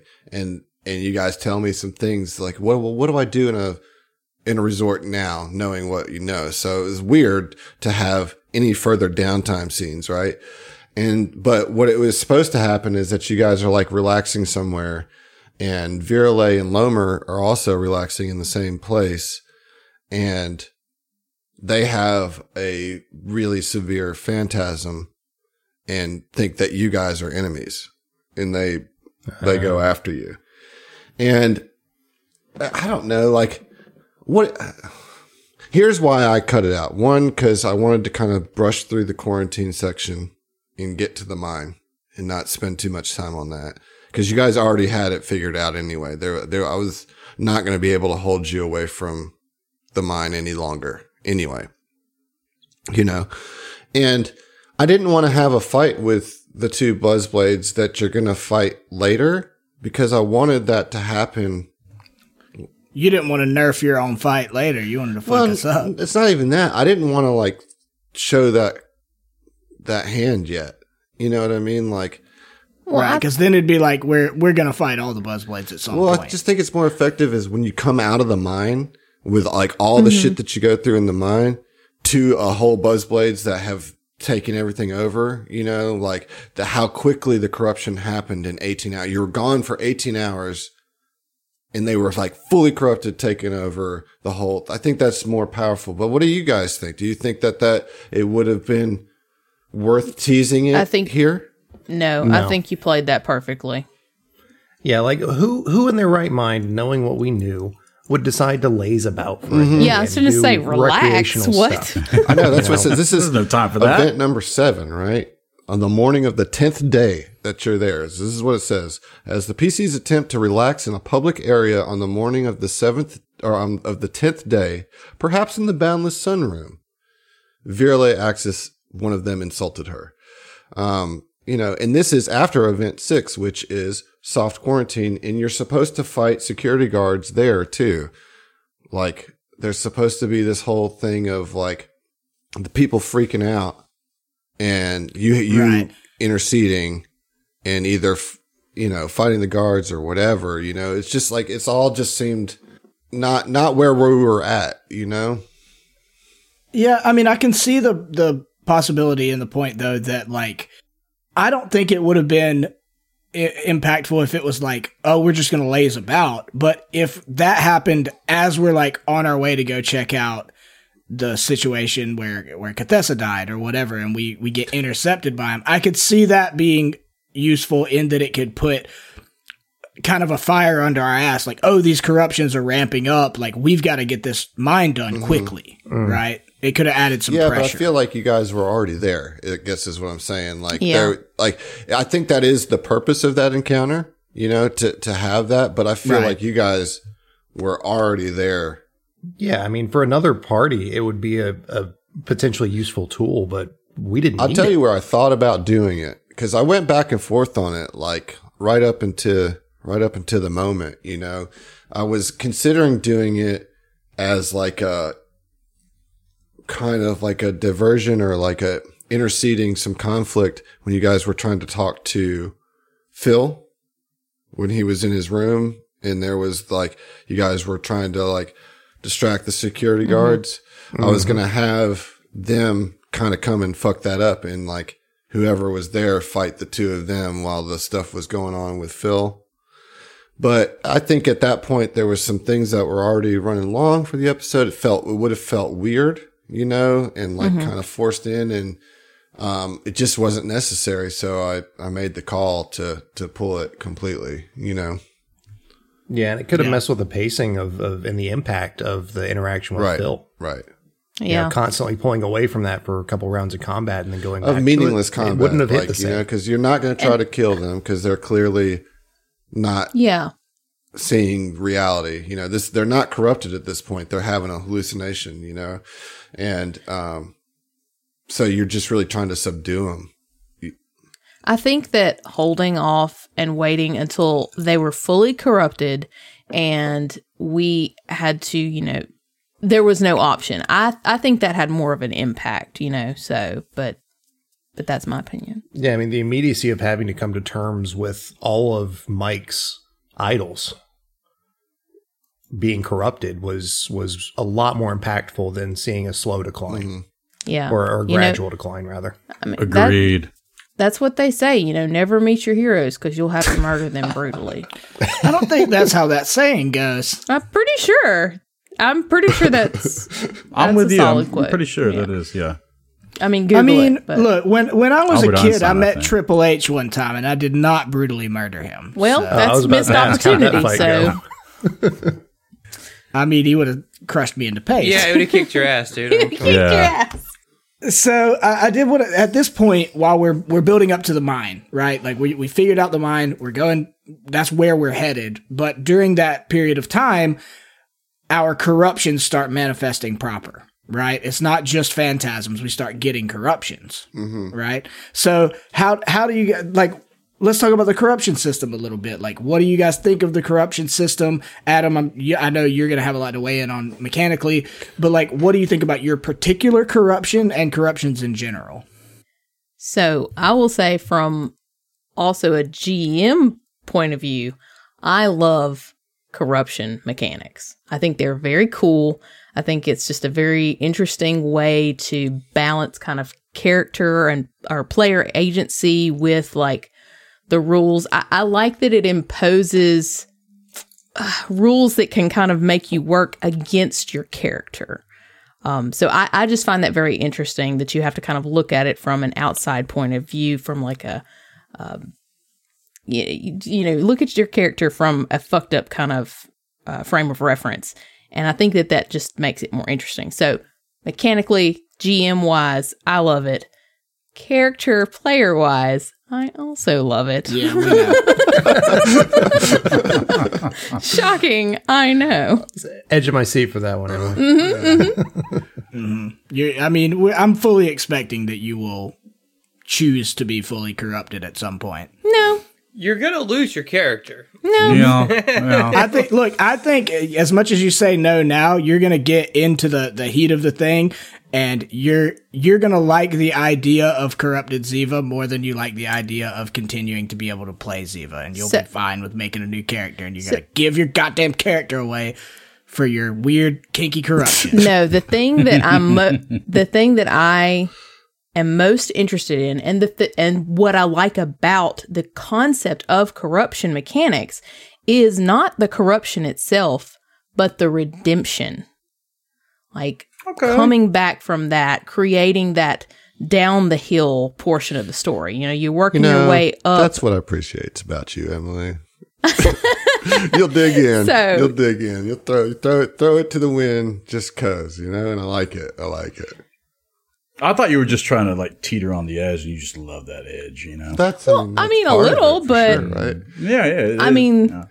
that's to me that is what uh creating and working within the the character concept that you really want to see is pushing the boundaries of what you're comfortable with or what you think your character would be willing to do and then kind of what do you do afterwards how do you how do you take the results of what you've been sort of what's been thrust upon you and turn that character either back or deal with the new reality that that you have. Um, so that's what I'm interested in with the corruption mechanics. Yeah, having dealt with them, the corruption mechanics in a separate game, uh, out like a not recorded, not part of the STF thing, I feel the exact same way as Emily does about them.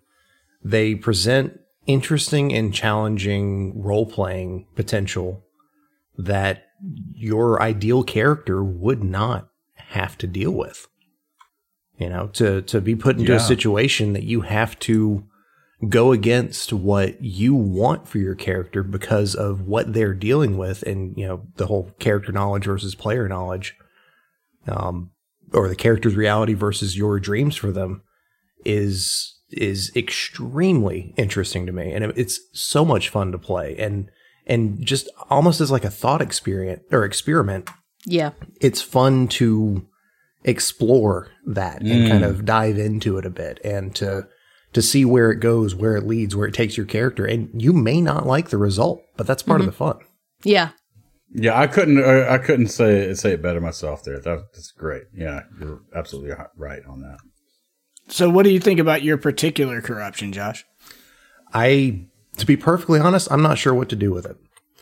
Um, the outward appearance and Fell not being able to change or you know shift the colors of his skin and stuff anymore is definitely a kind of a, a discouraging thing for Fell because that's part of his identity. Um, but What What is the full extent of your corruption?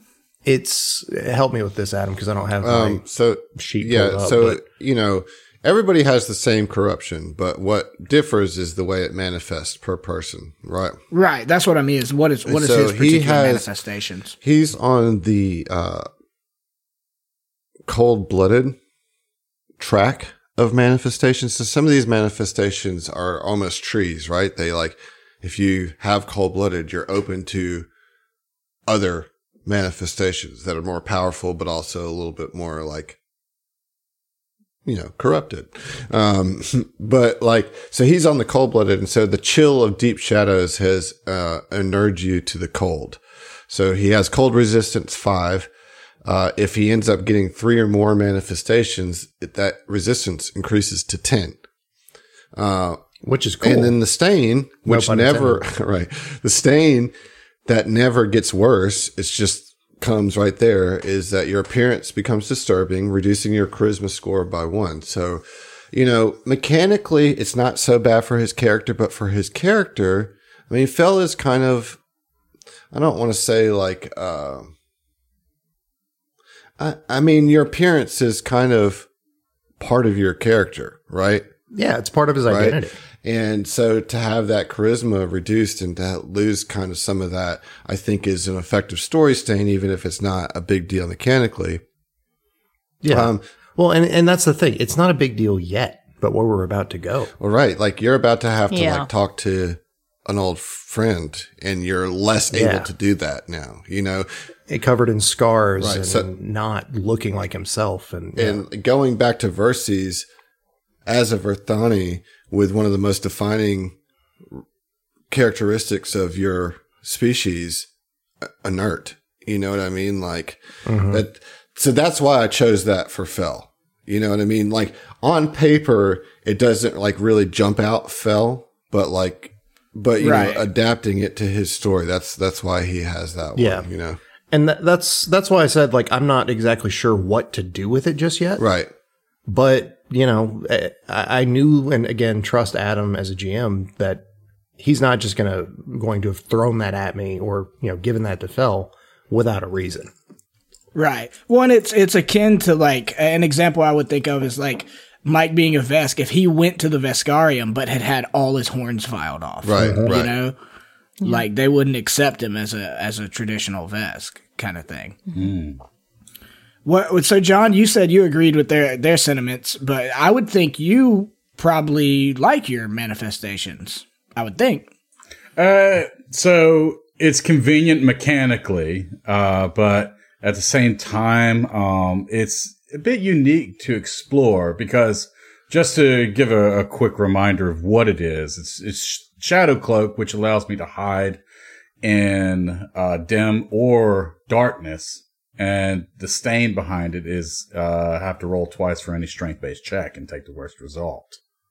Now, yes, the gift actually, I mean, like in this AP, there has been both a strange mix of, of actually pulling himself closer to this group, but at the same time becoming a little bit more isolated from the group. Yeah. And a sense, and that's the isolation would come from this shadow cloak. And it would have to do with, you know, he wants to stay out of the light, you know, and he does enjoy his, I guess, in his downtime or his, I guess, in your 10 minutes, you know, uh, stamina rests, he would be kind of off to the corner by himself. You know, Right. He- One, especially considering I think a couple of us have like illuminating fusions and stuff like that where we're casting light. You so know? he's not trying to get up and be like shoulder to shoulder unless he's going to flank, you know? right. He, want, he doesn't want to be noticed, you know? Mm-hmm. Correct me if I'm wrong. Oren doesn't have any manifestations yet. That is correct, sir. We'll get there. Typical. He's Says We'll with get a there, huge buddy. grin on his face. He got that plus 28 to will or yeah, whatever. exactly. The fucking plus 28. Fucking. well, you don't really use resolve much, right? No, I don't have a res- resolve spender at all. oh, you don't have one at all. Give me No. some of your resolve, bitch. You know what? You know what? You know what? You need to go spend a feat on something that gives like, you got to spend two resolves on. So that I can get quicker on the corruption Yes. track? Yes. yes. Okay.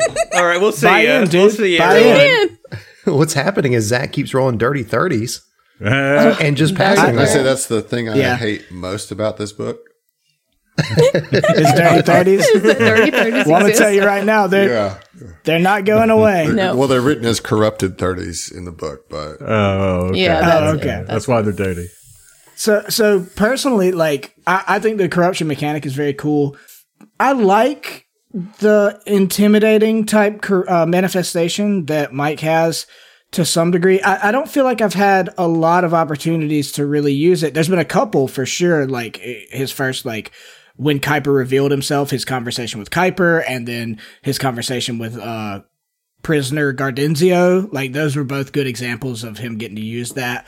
Uh, I haven't been able to use it as much as I would like, but as far as the corruption system in general, I will say kind of on the other side of the coin of everybody, you know, praising it so much.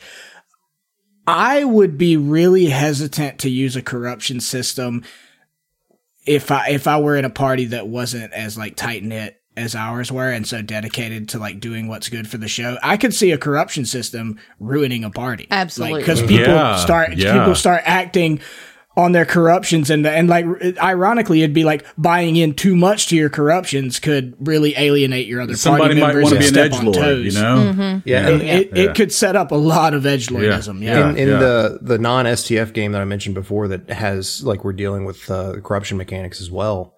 I'm kind of trying to walk that line. I'm trying to push as close as I can to it, but not break the group's trust and not you know ruin things for other players because I, I don't want to ruin their fun.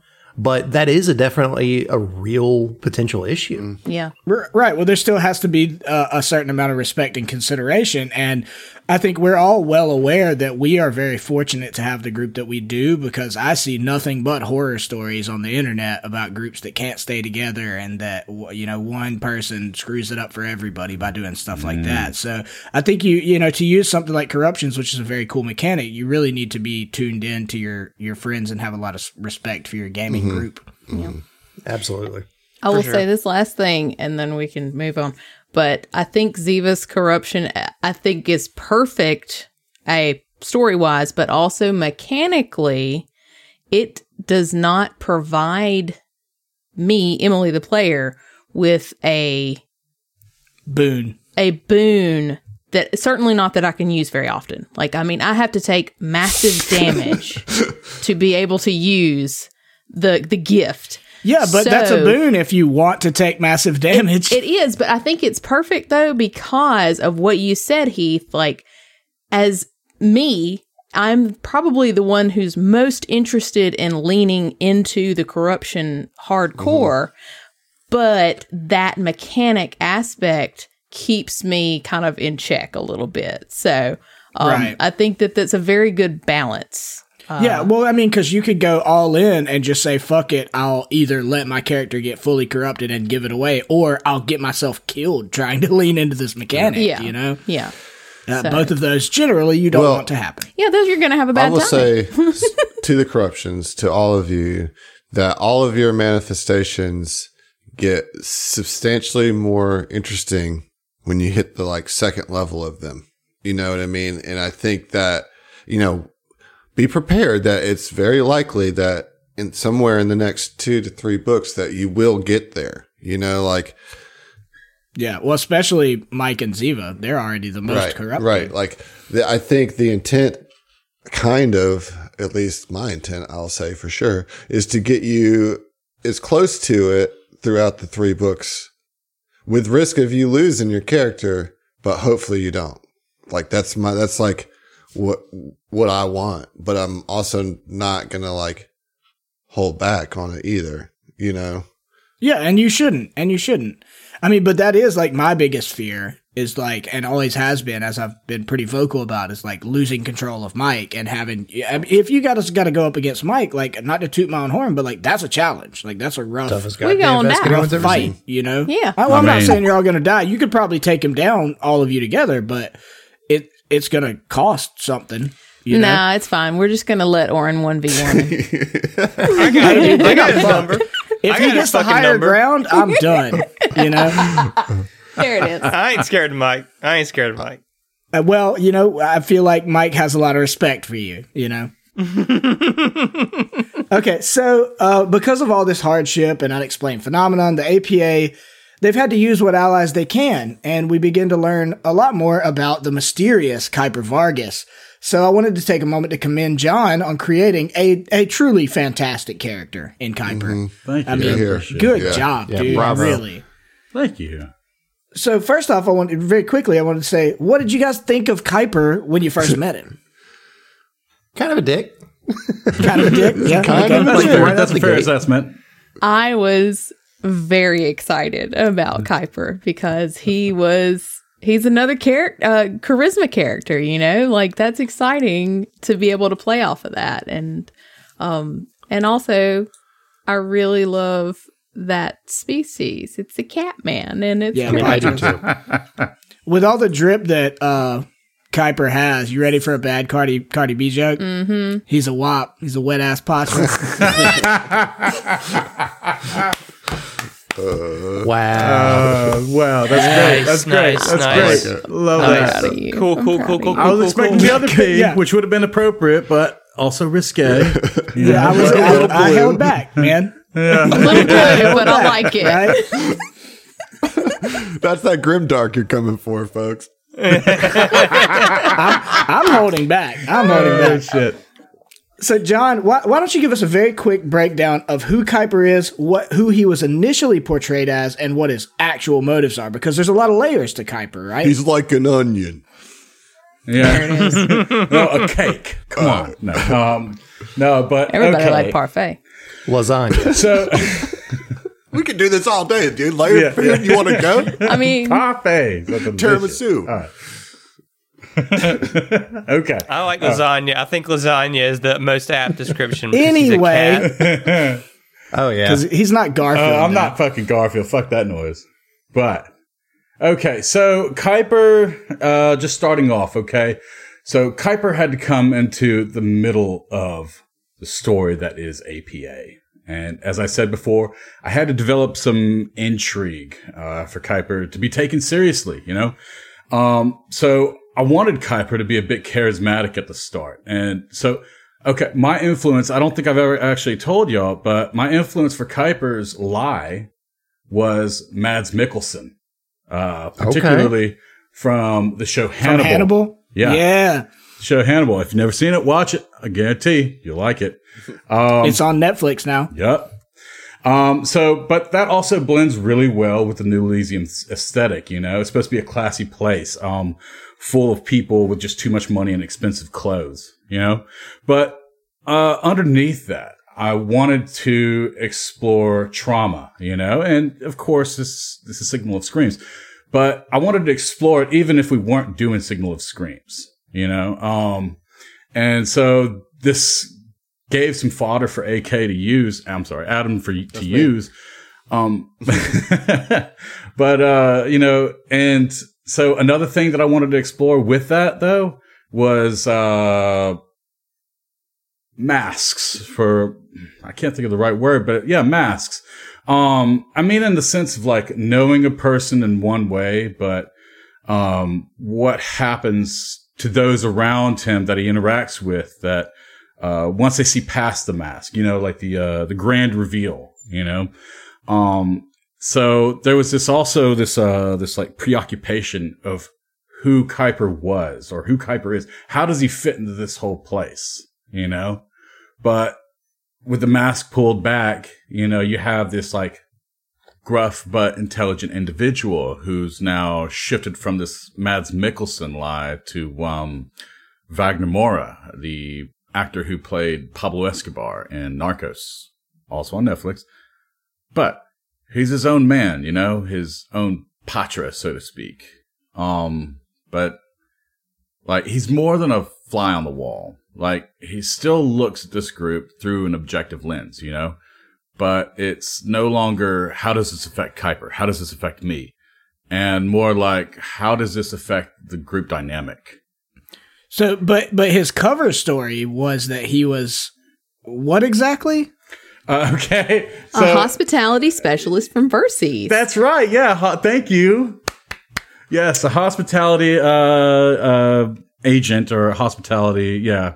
Um, he worked for the uh, the uh, the board of uh, tourism uh, industry, and uh, that was.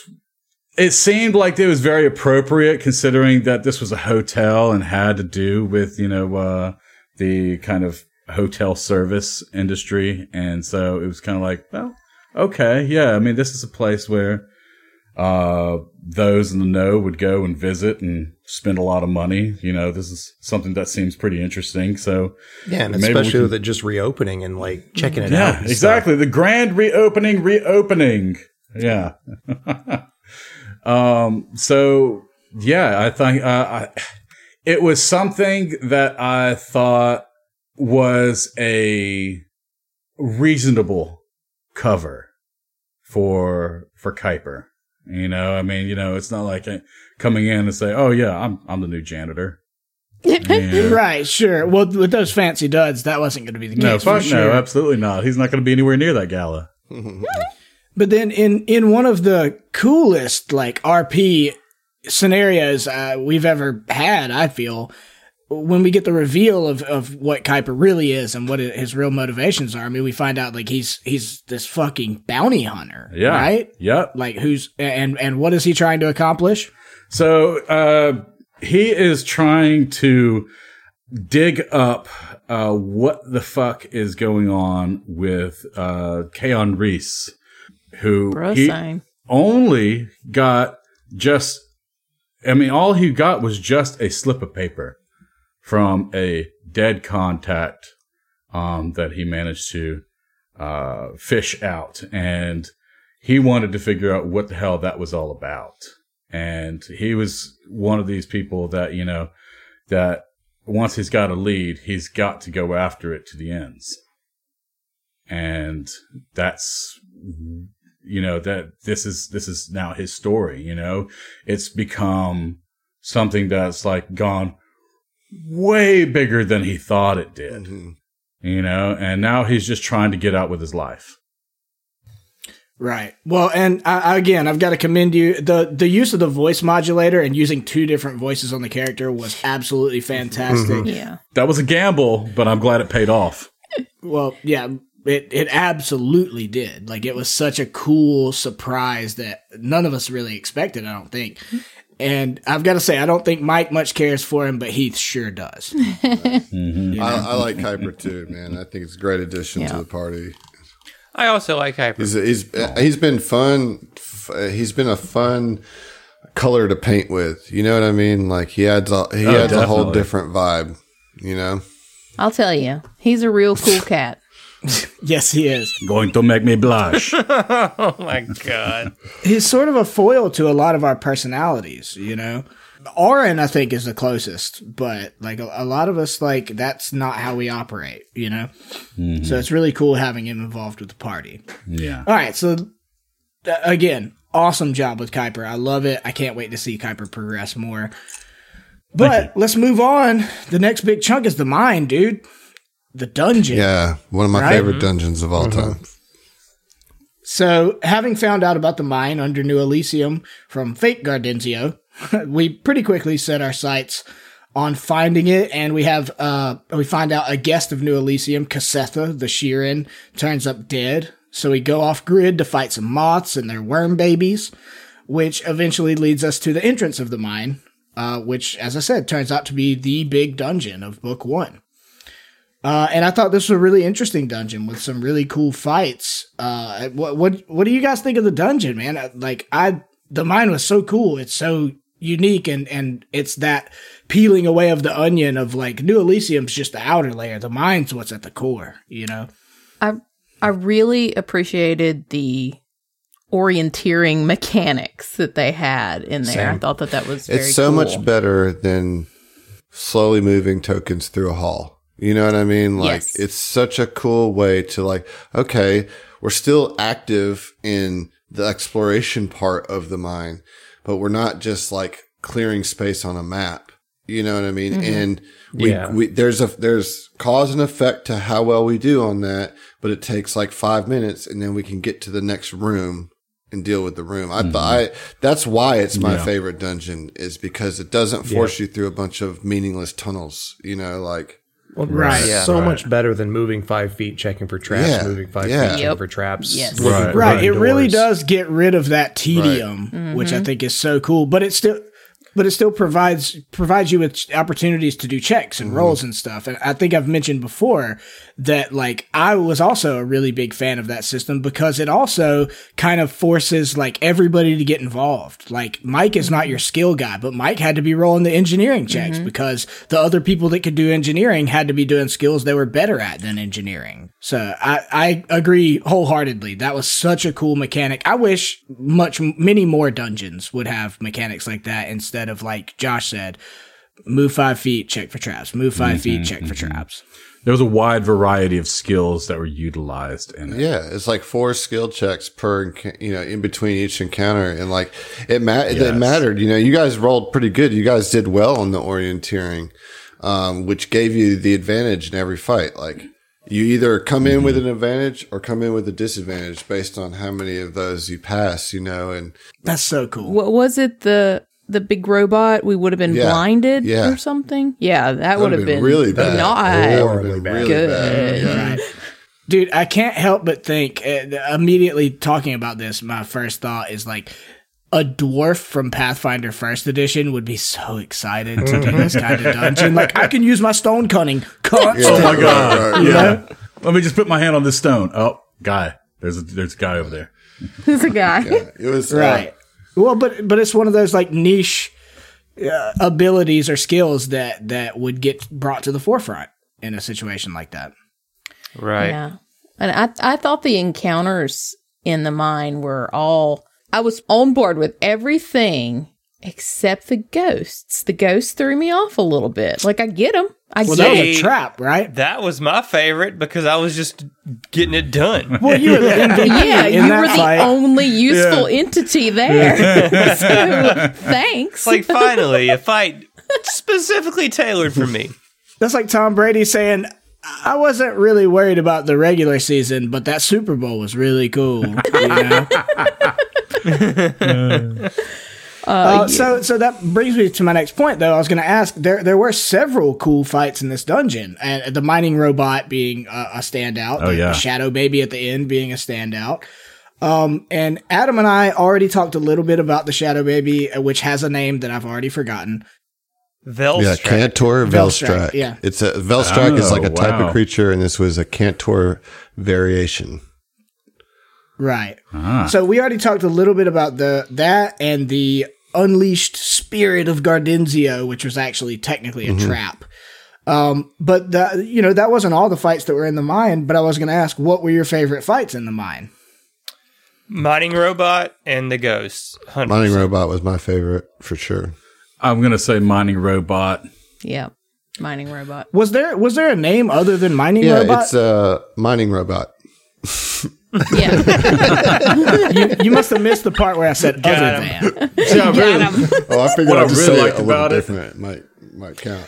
No, that's what it is. It's It was a mining robot. that's just it's just mining robot. What what was so interesting about the mining robot was the limitations that it uh, it hindered on the party. You know, um, with the various uh, reductions that were were put there. But I've always been a an avid fan of the whole limitations birth creativity, you know, and Oh, absolutely. I think we were able to, I mean, trying to establish what was effective versus what was not effective. And I remember like trying to think of like, okay, well, let's look at, is there any like design flaws? Is there any kind of like, uh, engineering checks or something like to, to like check the stability of the rocks, you know, the, Yeah. the caverns, you know? Can we get this to where it's much more manageable? Can I use my dwarven stone gun? Yeah. So, you want to know why this thing was even operating? Yeah, Uh, yeah, it's- it's- absolutely. It's been, it's been there for a while, right? Like that's the yeah, uh, Right. decades. uh so you remember when you heard the door close on you like when you Yeah. came in the mine, right? Yeah. That was the shadow baby. Closed the door and tracked you through Son the bitch. entire dungeon. And then he got it then Oh, he got ahead of you while you guys were fighting um the worm and he turned the machine on. And Mm. Okay. and was able to even reprogram it to attack carbon based life forms. Like he basically took off the he took Yeah. off the clutch, you know, that was keeping it from attacking anything but rock, you know. I'm so glad we punched that baby. He overrode the like Isaac Asimov Right, yeah. first rule of, Yeah, of yeah. robotics or whatever. Well, I I also liked the Velstrac fight. Same. I, I enjoyed oh. it. it. It had a, a for me it was fun and interesting trying to keep Fell shit together. Mm-hmm. It was fun playing that for me. It a lot of fun playing that. And I was so appreciative of John's quick thinking with the aerosol. Spray paint That that, was bad boy. fucking that Yeah. was so fucking clever. That was super Awesome. clutch. Oh my Yeah. god. That was super clever. I was really proud of John, and he he facilitated us being able to win that fight. Yeah. But it was funny. I think I messaged John during the fight. I was like, "This item is like it's a cool item, but like on Paizo's part, it's like." Well, spray paint would be so much more effective. Well, the whole thing about it that I lo- that the whole reason why I got it was actually for lasers. Right. Okay, Lasers, laser traps or some shit like that. and then I was just like looking back over. Oh my god. Oh my god. yeah, he wanted he wanted Yeah. to use it and do the Catherine I mean, Zeta that's Jones. clutch 'cause Yeah. it had, Yeah. you know, it had that strong invisibility, you know, like without that, it could have gotten really nasty. 'Cause, It could have. you know, and because I believe, let's see here. Yeah, it has, it, it acts as greater invisibility, which he can attack and not become invisible, you know, or uninvisible, right? like a real dick. But even even though I had the aerosol spray, it would not have been uh, feasible to do it without the true sight ability that I have from the Yeah, you had to see where Yeah. he was. You you were I able to to. see where he was and hit him without having to find him, you know, and that's that. Yeah. Yeah, without it, you could just be spraying aerosol Exactly. wherever and missing every Right. time, Just and wasting putting your turn. holes in the ozone. Yeah, I honestly think that whole thing was my favorite fight. Well, and you pinned him down because I didn't want to step away and provoke an opportunity attack, you know. Right. So like you just had to stay get there it. and get punched to punched to death, to death. By Break his baby arm, broke his yeah. baby arm, Break his or baby punched his arm into nothingness. Well, I'll, I'll whip a baby's ass, dude. I will. I'll wreck a baby, dude. I'm a giant vest. But that said, Well, the baby tried to grow three sizes that day, yep. and uh, Tried to and Grinch got us. wrecked on Well, that this as is well. the, the true horror of Baby's Day Out. I think this is it. Yes. this is it. but that baby had a bad day out. Yep. He had several good days out, and then he had a real bad Y'all day are out. killing me. right? Well, Oh he had a lot of lot of fun on his day out. Now he's Well, baby's but baby one thing stayed to remember Yeah. is that he actually got away from that fight. You didn't kill him. Oh He shit! sure did. Ain't That's never right. gonna keep baby down. Uh, he, he Oh my god. Okay. You don't put baby in a corner. Yeah, I was about to say God nobody damn was it. baby in a corner. Move us along, Heath. Wow, there's just too many. No. There's too many. No, I'm not gonna do it. I'm not gonna do it. Uh, no, I will say I that was actually not my favorite fight. The going back to the, the mining robot, that was my favorite fight. But I do think it's for for personal reasons. And ironically, that was the fight that I was the closest to like going down. Right, like that was the most dangerous fight for Mike. But as much as like I like to stomp people in fights. Like I love close, hard combats like that, where you have to, every turn matters, every thing that you do matters. And again, back to the point of um, Oren and Mike bonding over the Gardenzio experience. This really like even more bonded them. And I think, I don't think there'll be anything that could happen that would make Oren and Mike not be friends at this point because of the awesome mechanical interplay between Mike bodyguarding and, and, you know, giving us the space to get in and, uh, Oren being able to heal him on the fly as he's about to go down. Like that was such a cool, like sometimes the mechanics, a lot of people aren't like combat people and I totally understand that. I am. And I am because those moments where combat dictates a narrative in such a way and like personal relationships in such a way elevates and makes you makes you bond in real ways and I mean, Ziva I had think, that moment in the um, in the worms fight where Yeah. where she like Yep. took the hit so she could blast everybody with healing, you know, and like w- was able to use her corruption. right she played like a vanguard She's she's a I corruption mean- vanguard now. Just gonna. we've been Take a- telling her to take take a a soldier level forever she's gonna take a vanguard dip instead Just Yeah. a random vanguard. Yeah. dip. I decided. with your what trash constitution yeah, yeah. I got a shield. Shield. I can I can convert my corruption into moving energy now. So pow. Yep. Ouch. Owie. So, I mean, we also had the the trap, the Gardenzio spirit trap or whatever, which I think was really frustrating for all of us not named Oren. Exactly. yeah, Yep, there yeah. it is. I had a great time. I just want to say, I bet you did. I really, really enjoyed the fight. Uh, it, my shoulders 10 out of 10. were hurting from Uh-huh, carrying the carrying. team out. Oh, over. man. Got now you know how I feel almost all the time. Mm, Um, but no, I mean, I did think that was very cool because that trap wasn't designed to be Gardenzio because we created Mm. Gardenzio, right? It was very cool of Adam to flavor it in that way. And I think I mentioned on the last Tom Talks that I felt a little bit bad. I wish I could have interplayed a little bit more with the spirit of Gardenzio thing, but I also was kind of paralyzed by like, I can't do anything mechanically, but also, well, what can I say to this spirit to like change Right, it right. or, or, you know, Right. make you just had to you just had to like anything. endure it basically, you know.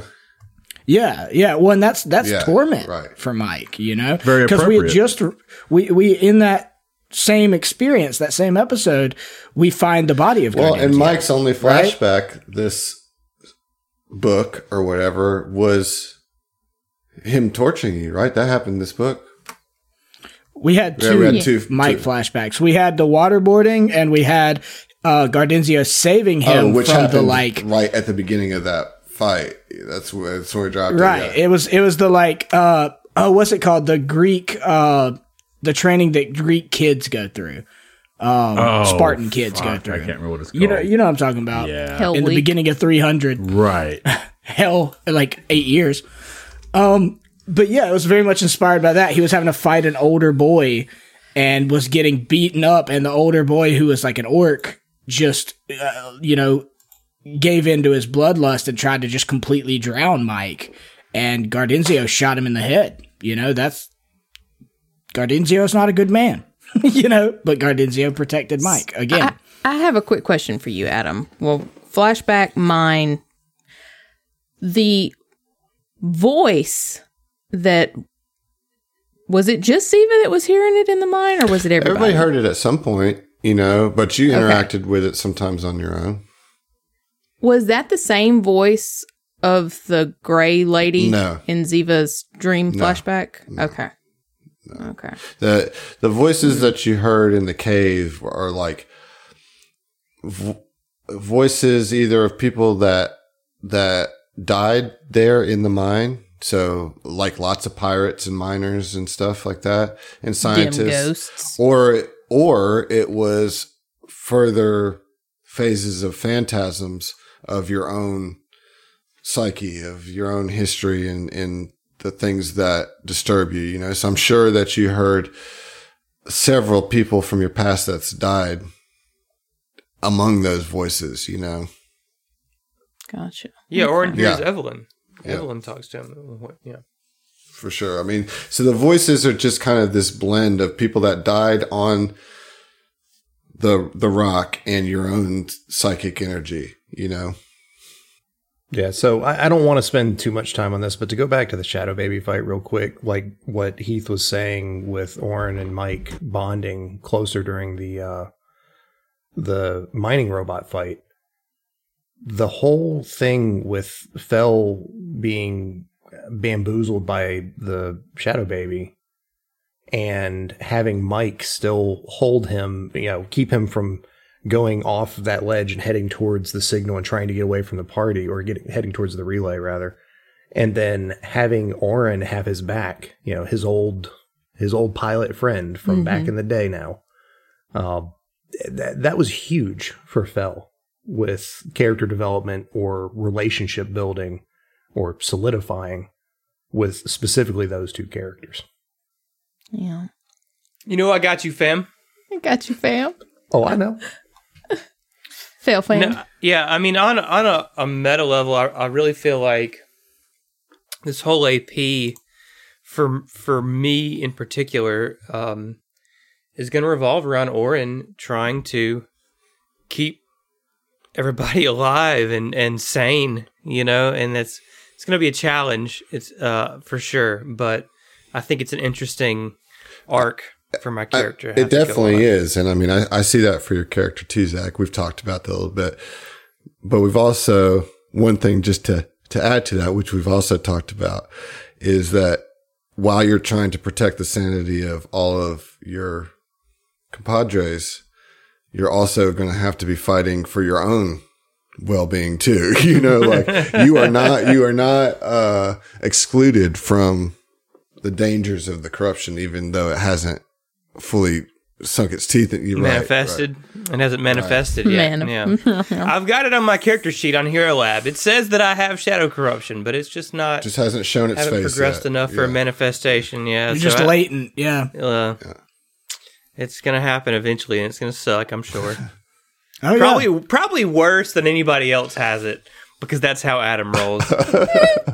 Um, I don't know. I mean, that may just be your curmudgeonly nature coming up. It might do, might not be that terrible. I mean, they're all bad. You They're know, bad. I can say this for sure, Zach, Oren. You're not gonna like it. you think? So that's my thought. I'm which, shocked. if nothing else, will be on brand. So, okay, so we get through all these combats in the dungeon, the the um, mining robot fight, harrowing, the shadow baby fight, harrowing in different ways. I I loved the whole dynamic of like uh, Mike having Fell by the belt, you know, just like, oh no, you don't. Um, that was cute, but we we get through all that and basically we get to the end of the dungeon and there is what, what was it? Like a ske- was it a skeletal hand? Is that okay i was like am i misremembering that uh but that is where we think the signal is coming from right and we find out that is not the case that it's just been rerouted and we find that out by destroying it Yeah. we we like shoot up the skeletal hand Yeah. pretty much Just lined up and open fire. Like a French execution squad or something. Yeah, I mean, just yeah. Right. And Fell had, I, I will say, we, we haven't talked at all about the fact that Fell had been for so long trying to hack into computers and stuff at New Elysium and find the source of this signal, right? And he finally got us there. And that's like part of the frustration is that we finally get there and it's like, oh no, this isn't it. Yep. Like we just did all these fights and this isn't even where we actually need to go. But we had to get here to find out where the next step is. Yeah, princess is in another castle. Yeah, the absolutely. princess is in another castle. I mean, that's true to an extent, but one thing that you did find is that that's where the thinny is for all you Stephen King fans, right? Like that's mm. that's mm-hmm. where the mm-hmm. the, the thin spot between the planes. Yeah. that's not not important, you know. That's not not important. Can can you tell us what the hell that was? Not the not the rerouter, but the hand, that whole little Oh, no, crater area. Like not, what the no, fuck was that? I didn't know if we were past that. Okay. No Definitely comment. not. No, no. I'm sorry. Keep, keep Okay. going. Move on. Neat. So, uh, and and my memory is always fuzzy on this because I'm not a, a skill person in this game. So we find out that that's not where the signal is originating from. but then do we? How do we pick up that it's back at New If I remember correctly, we destroyed that relay. And because of that, the signal was then broadcasting from its source. Yeah. Yeah. So we tracked it on comm units through the app. The same way we've been tracking the, the signal up until that point, or tracking to the relay. Once the relay was gone, the, the beacon or the waypoint, I guess, changed to the Right, and it just like updated on your on your Yeah. equipment or whatever. Is this a computer? Well, that's look, man. Mike and Mike and uh, Heath are very dissimilar in many physical ways, but they're not that dissimilar in other ways. You know, I'm not great with computers. The fact that I can do this podcast with you guys is a real triumph. A real for me. challenge. for miracle. Hey, I even edited some of my own episodes. Get out of here. I'm learning, if nothing else, right? Uh, so we head back to New Elysium proper to try and find the source of this signal yet again. But while we've been away, things have sure gone sideways. So I, I had always had the concern that anyone we befriended in this campaign, and this is part of the like meta knowledge and the player knowledge thing, uh, like going into a horror campaign, I always thought like, all right, anybody that we like, well, that's going to be a knife to stab us in the back, right? That's just uh, that's something I'm not trying to play on Mike, but as Heath, I, I know. So that turned out to be true when the party is forced to fight and kill the Absalom Buzzblades. And we did. We murdered them real good. and did. stole We, their yeah, shit. I mean, we did. We we straight killed. Yeah, them. there were there was We did. there was little hesitation, and uh, Yeah. you know, I won't say I'm surprised because Ziva don't give a shit about Buzz. well, I, there was hesitation on Mike's part. Uh, to be fair, like he straight up called out to him several times, like, "Hey, stop this! Yeah, stop but- this, stand but- down! Like, what are we yeah, doing?" Mike really but did try. didn't Yep. stop you from swinging. Is all I'm saying. You know, like Dude, get off my nuts! You want me to do this? I'm just saying, like like I don't think it was the wrong choice at all. Like I don't think you guys are like making uh immoral choices by doing what you did. I did not swing until swung upon. Quit making me hit you. I'll tell you who's even never swung on. Phil. Phil. Yeah. yeah. Yeah. My baby boy. What I was gonna say is, man, that Buzzblades fight it really hurt me. Probably just as much as finding Philip corrupted and strung up in the same room. chained up, Emily. chained up. Yeah, Chained, Chained up. Yeah. up. And flayed some, yeah. There's some there's some interesting things about that that we didn't get into um, just because you guys didn't really mess with it much. But uh, whenever somebody had a condition, right? So he had this ability that once per round, whenever somebody has a condition, he can remove one condition per round of confused, fascinated, fatigued, shaken, sickened, or staggered. Bullshit. That's Um, what it is. If you had tried to free Philip while it raid while the battle happened, it's pretty difficult. Uh, of course, the Asloya immediately tries to stop you from approaching him by getting in the way, but releasing him from the chains that restrain one of his limbs requires a full action and a successful DC 21 straight strength check. Not even athletics, just like straight strength. Uh, this must be done four times to completely free him, whereupon he slumps to the ground and continues to inspire the Buzzblades. Any attempt to deal damage to the chains damages Philip instead. However, he reacts to this pain as if it were pleasure. He and the chains have an AC of 5 and 25 hit points. Hmm. So, like, break it. If you, like, try to cut the chains off of him, you kill him. Yeah. You'll kill Yeah. him. Wow. I mean, that's that that tracks. Well, thankfully, he's still alive. Yeah. he's just Well- totally alive. Popped. He just folded himself in like That ma- Little that immediately eight made me think and- of like Rick Sanchez, where it's just like Jerry, fold yourself twelve times. That's basically what happened. It's like, it's like Shadow Phil. Little did we know he's just a self origami master. God. So yeah. uh, yeah, you know the Buzzblades. It's it's a thing that like I wish there. It's kind of the limitations of playing a tabletop role playing versus like setting this up as a movie is the impact of this them being fully corrupted is is not such a surprise, right? And like having to fight, you, you easily get into like, okay, well, I knew this was coming. We're we're in the mode of now we got to kill the Buzzblades, but you know, I I wish that there had been like a little bit more like um dr- drama with it. But I get why there wasn't because it was so clear by that point that like everything is fucked. You know what I mean? And if they if they're like showing those telltale signs of being fully corrupted, they might as well be zombies. You know, you got to put them down. You know, and you we did because we're good people. Good people. Well, it, well, I do think you know. At least there was the drama of like that was kind of a turning point with Mike because Mike we had we haven't even mentioned it in this episode, uh, but we had had the combat with some of the guests, and Mike had really snapped on everybody and been like, "You just murdered these people; they didn't stand a chance against you," and got really got mad at you, called you all murderers. And this is this fight makes Mike realize like there's no saving these people. You know, like there's nothing we can do for them, especially since the first thing that happened when we walked in the room, and I do think there's a lot of drama in this act, is that they fucking murdered the one doctor who Mike thought could have helped. Yeah. Mm-hmm. Mm-hmm. I mean, that was the beginning of the fight. Is One they of murdered two the people. Right. on the whole resort that was never corrupted. And Wow. Vorlin was the other. Yep. Oof. And we let both of them die. Well, I don't know that we necessarily could have not let them die. Yeah, there's no. I mean, when it's presented to you as you walk in the room and she is murdered.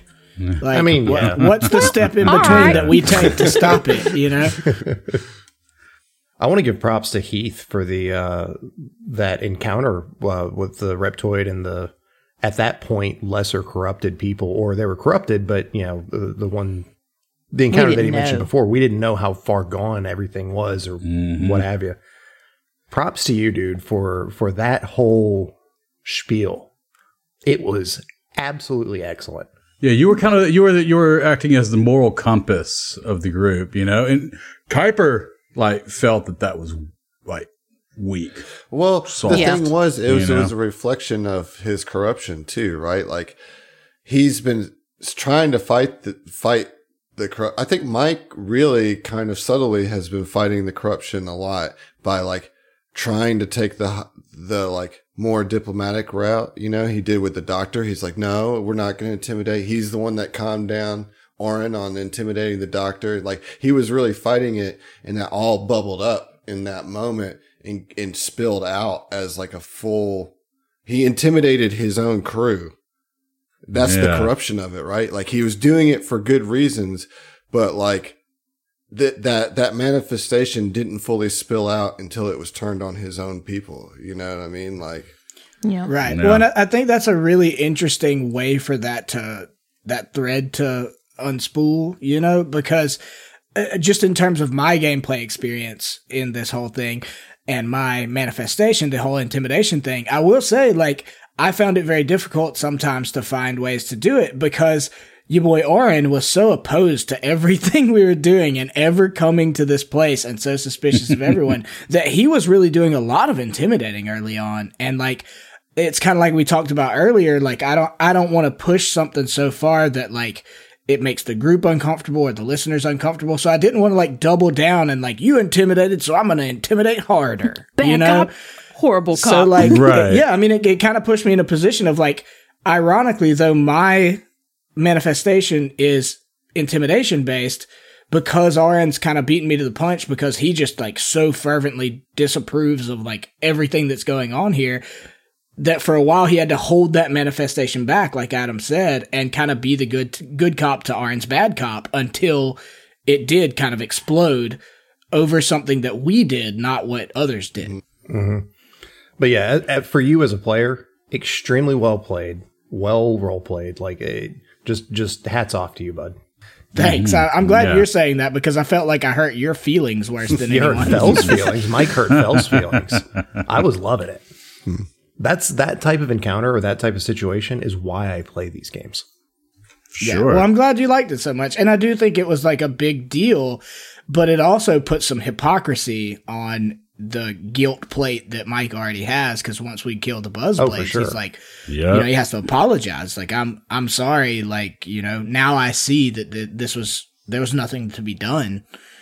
And and I just like you know kind of alienated myself from the whole party by by taking trying to take this high road and then I do the exact same thing. You know, and Oren is just like, That So vindicated. Like bro. Oren and Ziva just kind of like vindicated. nod at each other, like, mm Yeah, well, it's a real good thing that Oren and Mike have bonded so much recently, right? it's been it's been an interesting development throughout the whole thing. That's for sure. Like, and that's really what you want horror to do in this particular case, anyway, is to like really shake up the party dynamics, but also make them. You know, I think Zach, you mentioned it earlier. That shared trauma really it it tests the the boundaries of a relationship, but if you get through it, then it's like bonds it even further. You know. yeah, absolutely.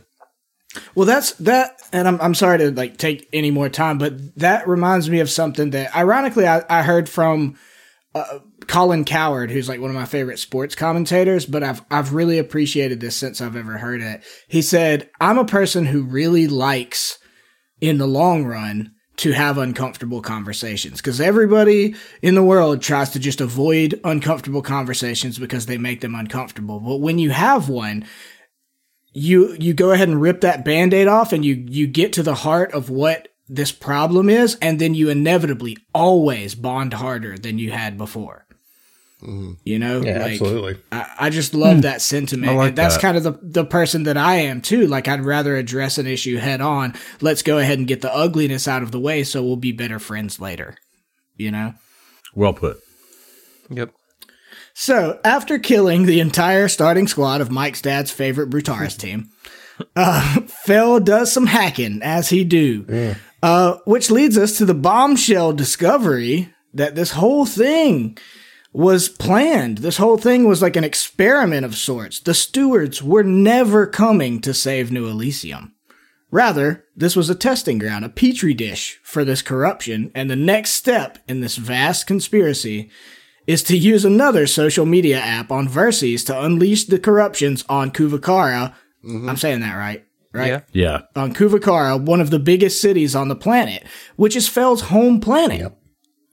I mean, that's a huge plot development. I feel like Oh, yeah. that, that I I don't feel like we had uh, because so much other shit was going on. Like we didn't have time to really like dive that far into. But that's a huge deal. Like this is a horribly traumatic thing that we're going through right now, and this is a drop in a pond compared to what the entirety of Kuvakara and potentially Verces being corrupted would be. And so insidious. I know we touched on this before, but so insidious being shared through a social media application. Like that's just just so. Hmm. I don't know. I hope I hope uh, Zuckerberg never listens. I to hope he does. I don't know. I don't want him to get any ideas.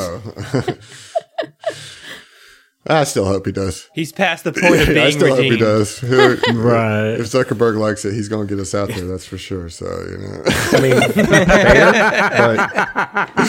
but Good point. well, that's a good idea. I need to take notes. Yeah. But yeah, I mean, this to me, this plot twist was just huge. Uh, I mean, both in the scope of the evil of this plan, and and also personally, because I've been complaining forever about wanting to go to more Pact Worlds planets. Like I'm so Yeah. excited to go to Verces, to go to anywhere in the Pact Worlds that's not Absalom Station. Yeah. Pack your Right, bag, we're boy. going. yep. So I mean, uh, are you guys excited to go to Verces? So much. you know what what you know we touched on a little bit already but like what are you what are your thoughts on this humongous plan to uh, corrupt uh, this i mean i'm thinking it's like a new Yeah, york yeah. right it's a massive city I did a little bit of research on Verces itself, and this was in preparation for Kuiper's cover. Okay. Um, just in case, for whatever reason, that maybe like Fell knew so much about like Verces or something like that. You know, I wanted to be able to like tit for tat on that. But I'm personally, this is just my hot take on it. This is going to probably happen. I'm, and you said Kuvakara.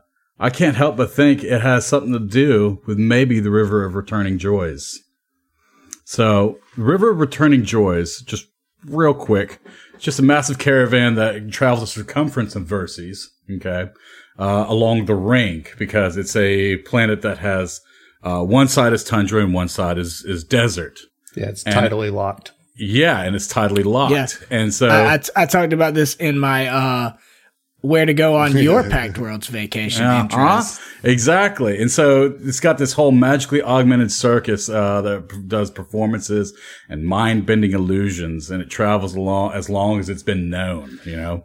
So it's something that I'd imagine a lot of people around. Well, John just broke River- the code. caravan. We're doing extinction curse in space. That was the big. That was the big. That was the big reveal. Oh yeah, because it's traveling caravans. Thanks, and stuff. John. Yeah. We're do. Classic STF Yeah, pivot, yeah. dude. We're, Yep, we You go. got we're that coming for you, pivot. Min Max. it's an AP We're planned do- pivot. We're coming for you. Hey, we're, We're not not, at all, don't we're worry. not. We're not. we would never call ourselves a rules podcast. We shouldn't. Uh, so we, yeah, we definitely shouldn't, even if we wanted to. So we discover where the signal of screams is leading us next. But at this point, we're by no means out of the woods. The corruption has become rampant. It's spread all over New Elysium, as we've seen with the Buzzblades, uh, and we can only assume that everyone else here is already corrupted. Literally everyone. Uh, and we've still got to get to the Epic Tracer and escape this resort to be able to even get to Verces.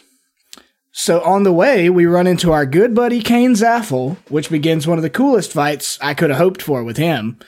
Uh, I don't know how you guys feel about it, but the Kane fight and the escape from the hordes of corrupted guests was just intense. Extremely intense. Yes. Very much so. A lot of fun. A whole lot, lot, of of pressure put on our party. It's it's funny too because like you know a part of doing the podcast thing digitally like we do is like we're messaging each other behind the scenes a little bit. uh, You know, try not to metagame too much, but like to plan and talk about like what do we think. And as much as like Mike rounded that corner and saw Kane and got the big grin on his face, like I had I had messaged the party. Uh, they were talking about like, well, you, somebody had said something along the lines of we need to just just scoot, just run, even if we see him. And I was like, I am killing Kane Zaffel. Yeah, I think that was me saying like, you know, clap. running is an option. Like we, can should just, go. run. Like, yeah, but we got to stop if we see You that did. bitch. You did stop and fight him, and you got you handled Kane pretty pretty well. I thought. You know. I fucked Yeah. Kane Zaffel up, dude. Uh, but Well, and it was it was such a cool fight though because like there was the element of like all the melee people were specifically using swords. There, everybody was jump Yeah, it was jetting just like- around. you know, it was like a very vertical fight. And then as the fight went on, we'd get three or four more corrupted guests coming out and coming out until it turned into like a, a zombie style fight. And if it wasn't for the quick thinking of uh, Kuiper, uh, coupled with the actions of, of Mike, like we wouldn't have gotten everyone away and, and gotten them out of the danger of this horde, right? I mean, uh, Mike had to use his Im- intimidate once again to kind of yell at the captain and be like, "Get the fuck out of here! Like, what are you doing? Leave! yeah, Like, even if I've got to die for it, leave." And Kuiper, like you said, Kuiper coming in clutch with another s- super appropriate item. yeah.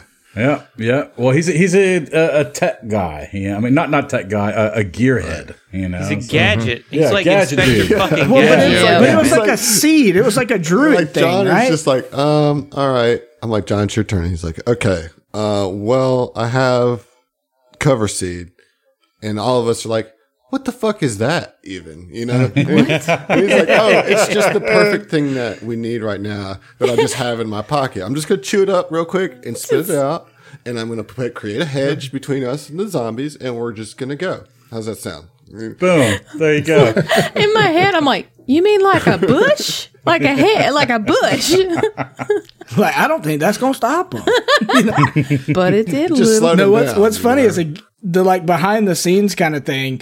I was messaging with John because he had the the seed, and I was like, you know, we've got to get everybody out of here, but me and you are gonna have to be the back line to like do something to stop this wave, right? And I had already had a few beers in the episode because it was very intense, and I I even messaged John. I was like, "You motherfucker, you planned this the whole time," because I was convinced that John was going to sacrifice Kuiper and have him die for oh the entire party. And was just gonna make another new character, and so you can't keep doing this, dude. You can't keep fucking doing this. Oh, John man. would be so mad at me if I killed Kuiper in this book, dude. Uh, yeah, I would. You'd I would. so mad if I. But I just don't trust Fair, y'all anymore. fair. I was like, you guys have been working behind the scenes. You're planning on killing Kuiper so you can bring in like a fucking Shirren Vanguard or some shit, you know? No, no, no. I'm just going to bring in a, a Vesk by the name of Tungsten Mitchell. Oh my god. Tungsten Mitchell.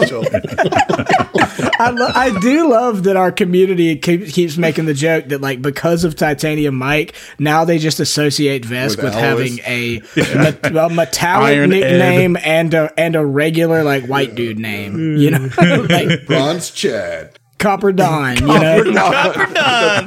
Good. That's my next character is Copper Don for sure. It's like Nickel Dave or something Nickel like Dave. that. uh, Nickel Dave. Nickel Dave. if, I, if the next time I get the chance to do like a one shot as a player, I'll make Copper Don. oh man. All right. Well, what's next? I mean, that's about it, man. Now we we finally got through that fight. We got onto the ship, and where we're at now is our plan is to go to Verces and try to stop this Well, there was another starship combat. Yeah, well, also, there's only one starship. Mine got fucking left behind because of bullshit shenanigans that Adam decided to play. Man, you're on you're on the Epic Tracer now, bro. Don't worry about it. I promise you, the Tracer's much nicer than your ship was. Yeah, That was my baby, nicer. okay? Uh, it was named the Cazador. Well, I think you should understand. We kill babies. So Uh, okay, all right. Well, no, we, we punch babies. We didn't kill any babies. Baby you know what? That's away. true. Yeah, baby got out of a corner, you know? Probably the Shadow Plane. Yeah. I would imagine. But no, like to speak to uh Kuiper kind of uh, missing out on the opportunity to get to his ship. For one, like, did you really think Adam was going to let the party have two ships? That's not going to work. No, absolutely not. But Also, Yeah. I do think it was very cool. Like, you know, I've talked a lot about Mike and Oren bonding through the combats and through the the experiences that they've had. And Mike was incredibly antagonistic to Kuiper and outright hated him. Just did not like him, which which really was tied into the Apollo Protection Agency was a protection agency. It it safeguarded people from Bounty hunters. bounty hunters, from people like you. Like you are his mm, from slavers, not bounty hunters, there are different kind, different people there, okay? They, did the Apollo Protection Agency was not founded about slavers. It was about getting people to court right. yeah, to get to yeah, a that's safe right. Yeah, court yeah. date. And you know who stops people from doing that? Assassins and bounty hunters. Mm. That's it. So they they really are diametrically opposed. But I will say, in that moment of you realizing your ship wasn't uh, available, it was trashed or whatever, uh, or what what was it? The the oil Didn't or the fuel, fuel. line was Yeah, cut yeah, the fuel right? line was disconnected. So the I think there was a bonding moment in that combat. There really was of like Mike being the last one with Kuiper and you two being the guys to hold back this swarm and save the party. You you together you know made it to where the party could get away and get to the ship and, and safely get through this combat and through this mm-hmm. entire book. Mm-hmm. So they really have bonded in a way. Now mm-hmm. how that will express itself is to be seen. I think they'll always be a little antagonistic. Probably so. I'm a cat. I'm just gonna show affection one time, and then I'm just gonna like bite your finger. You know? Yeah, you he'll come like do is bunt me in my yeah. sleep once, you know. Just Yeah. ignore him. He'll love you. you know. But I mean, I do think that bonding led to like Mike. You know, there's a cool little quick scene where like you come back to the ship and Mike's like, "Oh, you you coming with?" and it's fine, like it's okay. I, I think that's the first step to Mike accepting Kuiper into the APA kind of thing. You know, now whether or not Kuiper wants to be in the APA is yet to be seen. Has yet to be seen. All right, uh, Pretty Well, good Yeah, rundown. got, got through all that's of it. that's what I've Yeah. got. I think we covered most of everything we needed to. I know we've still got listener questions, so we'll try and be quick about those. Yeah. Uh, we do have some good list. Let's do Yeah, lightning we do round, have I some guess. good listener questions. I I uh, I do want to try to keep your your responses short, Answers short, if you can, okay? Because we are running long here. Uh, but we're going to just go ahead and start with the bipolar trifecta, just to to get that in there. You know, When is he going to become the tripolar Pop Tart? it's always three questions. It's got to evolve. Okay, so first question is: Has this campaign had any uh, adverse effects to you personally in real life yet? Like, are you wary of real babies now? Will you ever look at shrimp the same way again? Uh, but like to, No, to the good. to the core of it, did it? Were there ever parts as we were recording it that shook you outside the game? I don't think we ever got to anything that was that. Yeah. Nah. Yeah, Nah, I had shrimp for dinner the other yeah. night. Yeah. It was delicious. Yeah. I'm so far removed from being a giant reptilian heroic adventurer that like none of this seems like real to me Yeah, and I'm, in any way I'm whatsoever. extremely removed from being a uh, Yeah. you know a, a starship mechanic who From has been being to a- engineering stuff and computer yeah. and stuff. Yeah, I don't. This is nothing at all like you at all. Nope. Not even Not even a little. Yeah, I don't think I'm going to have PTSD from babies. All right, next All right. question. Well- next question. Uh, so, do you think any of your corruptions will have lasting effects for your character once Signal Screams is over? Hundred Hell percent. yes. Yeah. Yeah, I don't I don't think you can go through this kind of thing and not have it affect you for the rest of your life. That's what I'm excited about. I now mechanically I don't know, but I mean I think uh, on a personal level each one of us will have to deal with uh, per, you know personality based uh, trauma based Yeah. you know remnants of this forever. Sure. Remains to be Yes. determined for Kuiper. Um, eh, yep. Then this is the final of bipolars. Uh, directed it to me. What has been your most satisfying NPC kill since you can't seem to get your players? Uh, I thought the most fun I had with one of the scripted kills was Tox kill.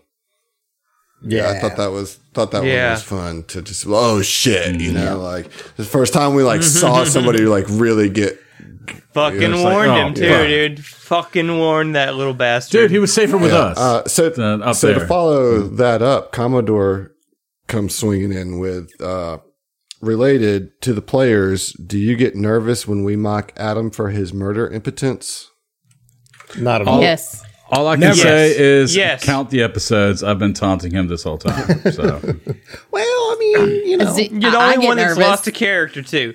But yeah, if- I do. I worry that all of all of the taunting is going to make you try to do something more extreme, Mm-hmm. more ridiculous, as opposed to focusing on the. And I, I, but you know, honestly, I think that you do put the story first. But I, w- I do worry about the outside pressure because this it's not about how many characters you can kill, dear listeners. That's not what this is about. That's not never what, been what this story is about. Uh, we're trying to tell a story. Don't add us, Min Max. Don't add us. Don't add us. Don't add us. You can miss me on that shit. No cap. I mean, this is all about All right. the journey. You don't want the journey cut short, right? Come on. Yeah. yeah. I, I just lame. personally hope that the outside influences do affect him. Uh, that way, when he doesn't kill me, I come out feeling more vindicated. Yeah, exactly. That's the thing, though. He's not going to kill Mike. He's going to kill somebody else. Well, and so, here's the other thing, though. Like, I'm not cool. concerned about it because Fell is secretly extremely tanky. Self healing, can restore stamina, has a shield.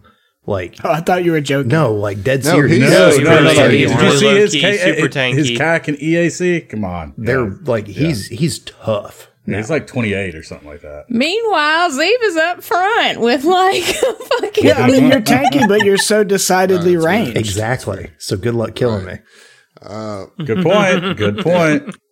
Can't get killed if I never get near the enemies.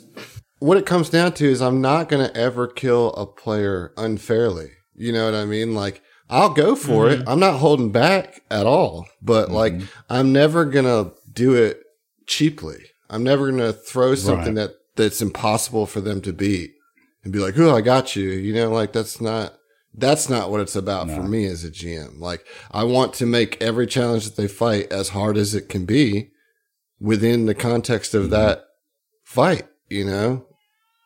Yeah. So Yeah. Let the dice roll where they Right. may. And if the player makes a shitty mistake that costs them their life, well, don't make it Right. again.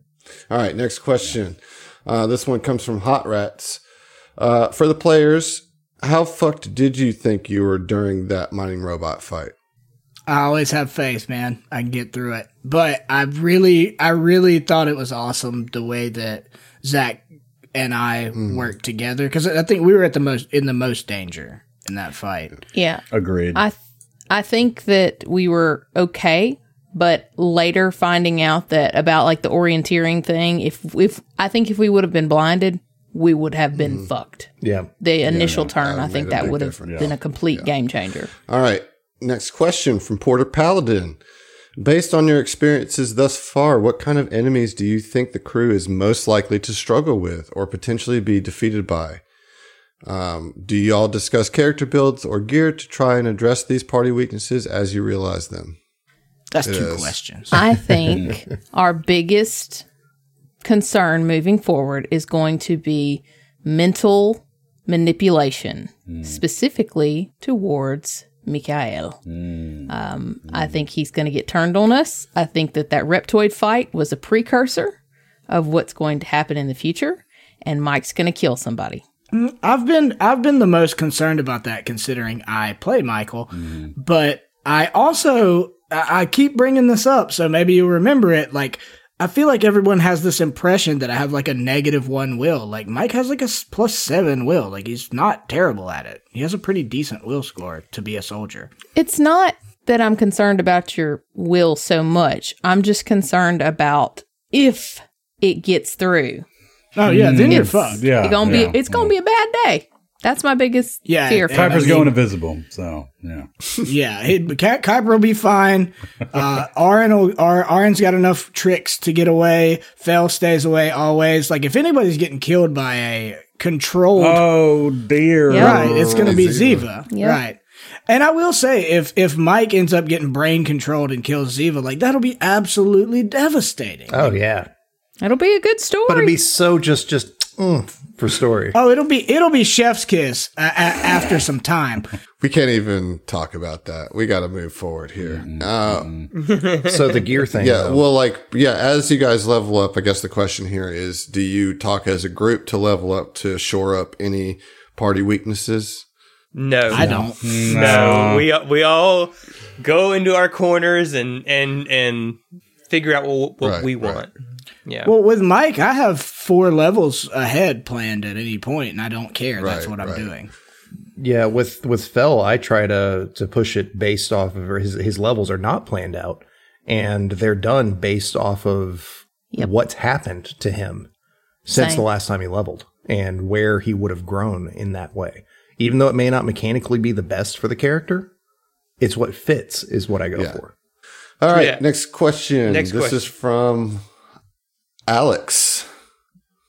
Alex. Hello. If you guys were going to give book one of Signal to Screen a rating out of 10, what would you give it? Additionally, So, so a rating out of 55. Additionally, what is something in the book that surprised you in a good way? And what is something you weren't fans of or wished was different? And not just, uh, I wish I wasn't corrupted, ner. Uh, but genuinely, what do you think? Where do you think this book fell flat? I'm going to go person by person on this so we don't have to talk over. I want to start with you, Emily. Rating first, one to 10. Nine point Right? five. All right. So what surprised you about the book in a good way? Uh, the use of the app. What do you were you not a fan of or wish happened differently?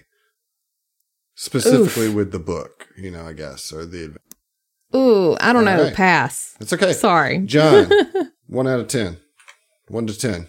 I'd have to give it a ten. Wow, top marks. Yeah. All right. So what was it, you know, what was the thing that gave you made pushed it to the top mark? Uh, so uh, as um, Emily said, uh, the use of the app, um, also uh, just how expansive this was, and just and also, uh, I would say it wasn't just like yeah, sure, everybody has to buy into the dread, but also the dread that was already written into the module. I think it was actually very good. It was very well written. Okay. What didn't you like about it? Uh, pass. Um, Zach, let's go to you. Maybe we'll get some different Okay. answers here. One out of ten. One to 10 Mhm. Uh, seven point five. What surprised you in a good way? Uh, the seamlessness of transporting around the dungeon. Nice. I really enjoyed that. Yeah. What weren't you a fan of? The entire first ten days. Yeah. That's you think that's where the book fell flat, or it, Definitely. Yeah. For me personally, as a player, yes. Heath, one to ten. 48 out of 55. So uh, so a B. Yeah. All right. 87. What surprised you in a good way? I, I really liked the mechanics of the mine and, and the way that you moved around the mine. Uh, I also really liked the the Keys of Elysium map. Cool. What fell flat for you? Uh, not being able to have any way to save any of the corrupted guests. Heard that. That's I think that's a fair and good answer. Uh, Josh, to you, one to ten. Uh, I was going to jokingly say 8.7 because that equals out to 40, uh, uh, 48 out of 55. But realistically, probably about an 8. Okay. What what surprised you?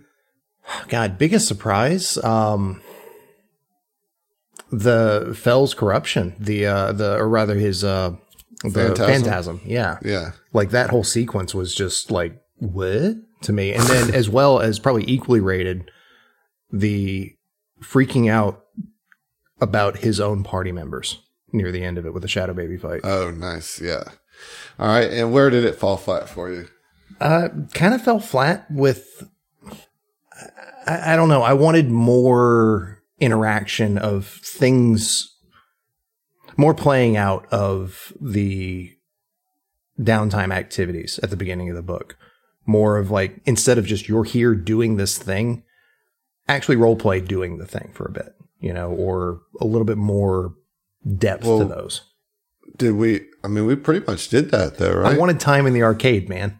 oh, okay. So, so it, it wasn't so much what we did, but not the lack- book, that was lack just of, our- Yeah. lack of the lack of a scene. It was more of a timing thing. Well, I, I will say there was. Uh, I wanted to do a whole thing in the um, in the theater with the uh, burlesque. Burlesque. yeah, and I was gonna do like a, a whole theater wide phantasm where shit got like really fucked up on stage. You know. Oh man. Uh, but I just I just couldn't find a place for Where, it. where a know. burlesque dancer folded herself 12 times. yeah. But no, realistically, my take on it is probably the polar opposite of Zach's. I Yeah. loved the role play stuff at the beginning. The mine was one of the better dungeons that I've played through, but that's not why I play these games. Right, right. Uh, I'll say for me, the thing that surprised me is how much fun I had doing all the NPCs because I was really kind of dreading it a little bit. And uh, what what fell flat was I kind of su- surprisingly similar to what Zach was saying is that there's expected for you to to have these phantasms for 10 days and not do anything about it really? Like not like be more agitated than the book expected you to be? You know still expected you to be hanging out still trying to have a vacation on day 10 mm-hmm. when on the second night you see the shadow baby you know?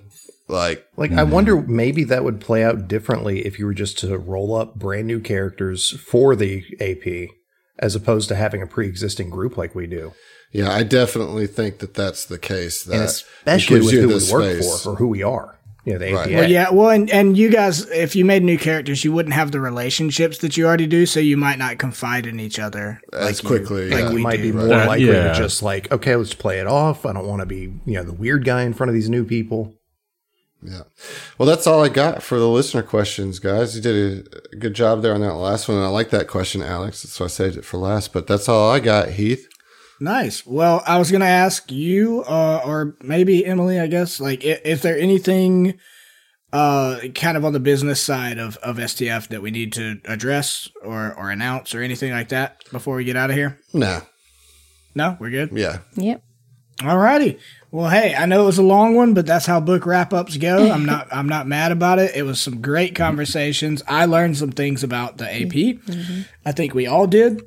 So, thank you all, my good good friends, for being at this Tom Talks. And it's going to be really exciting moving forward going to Verces.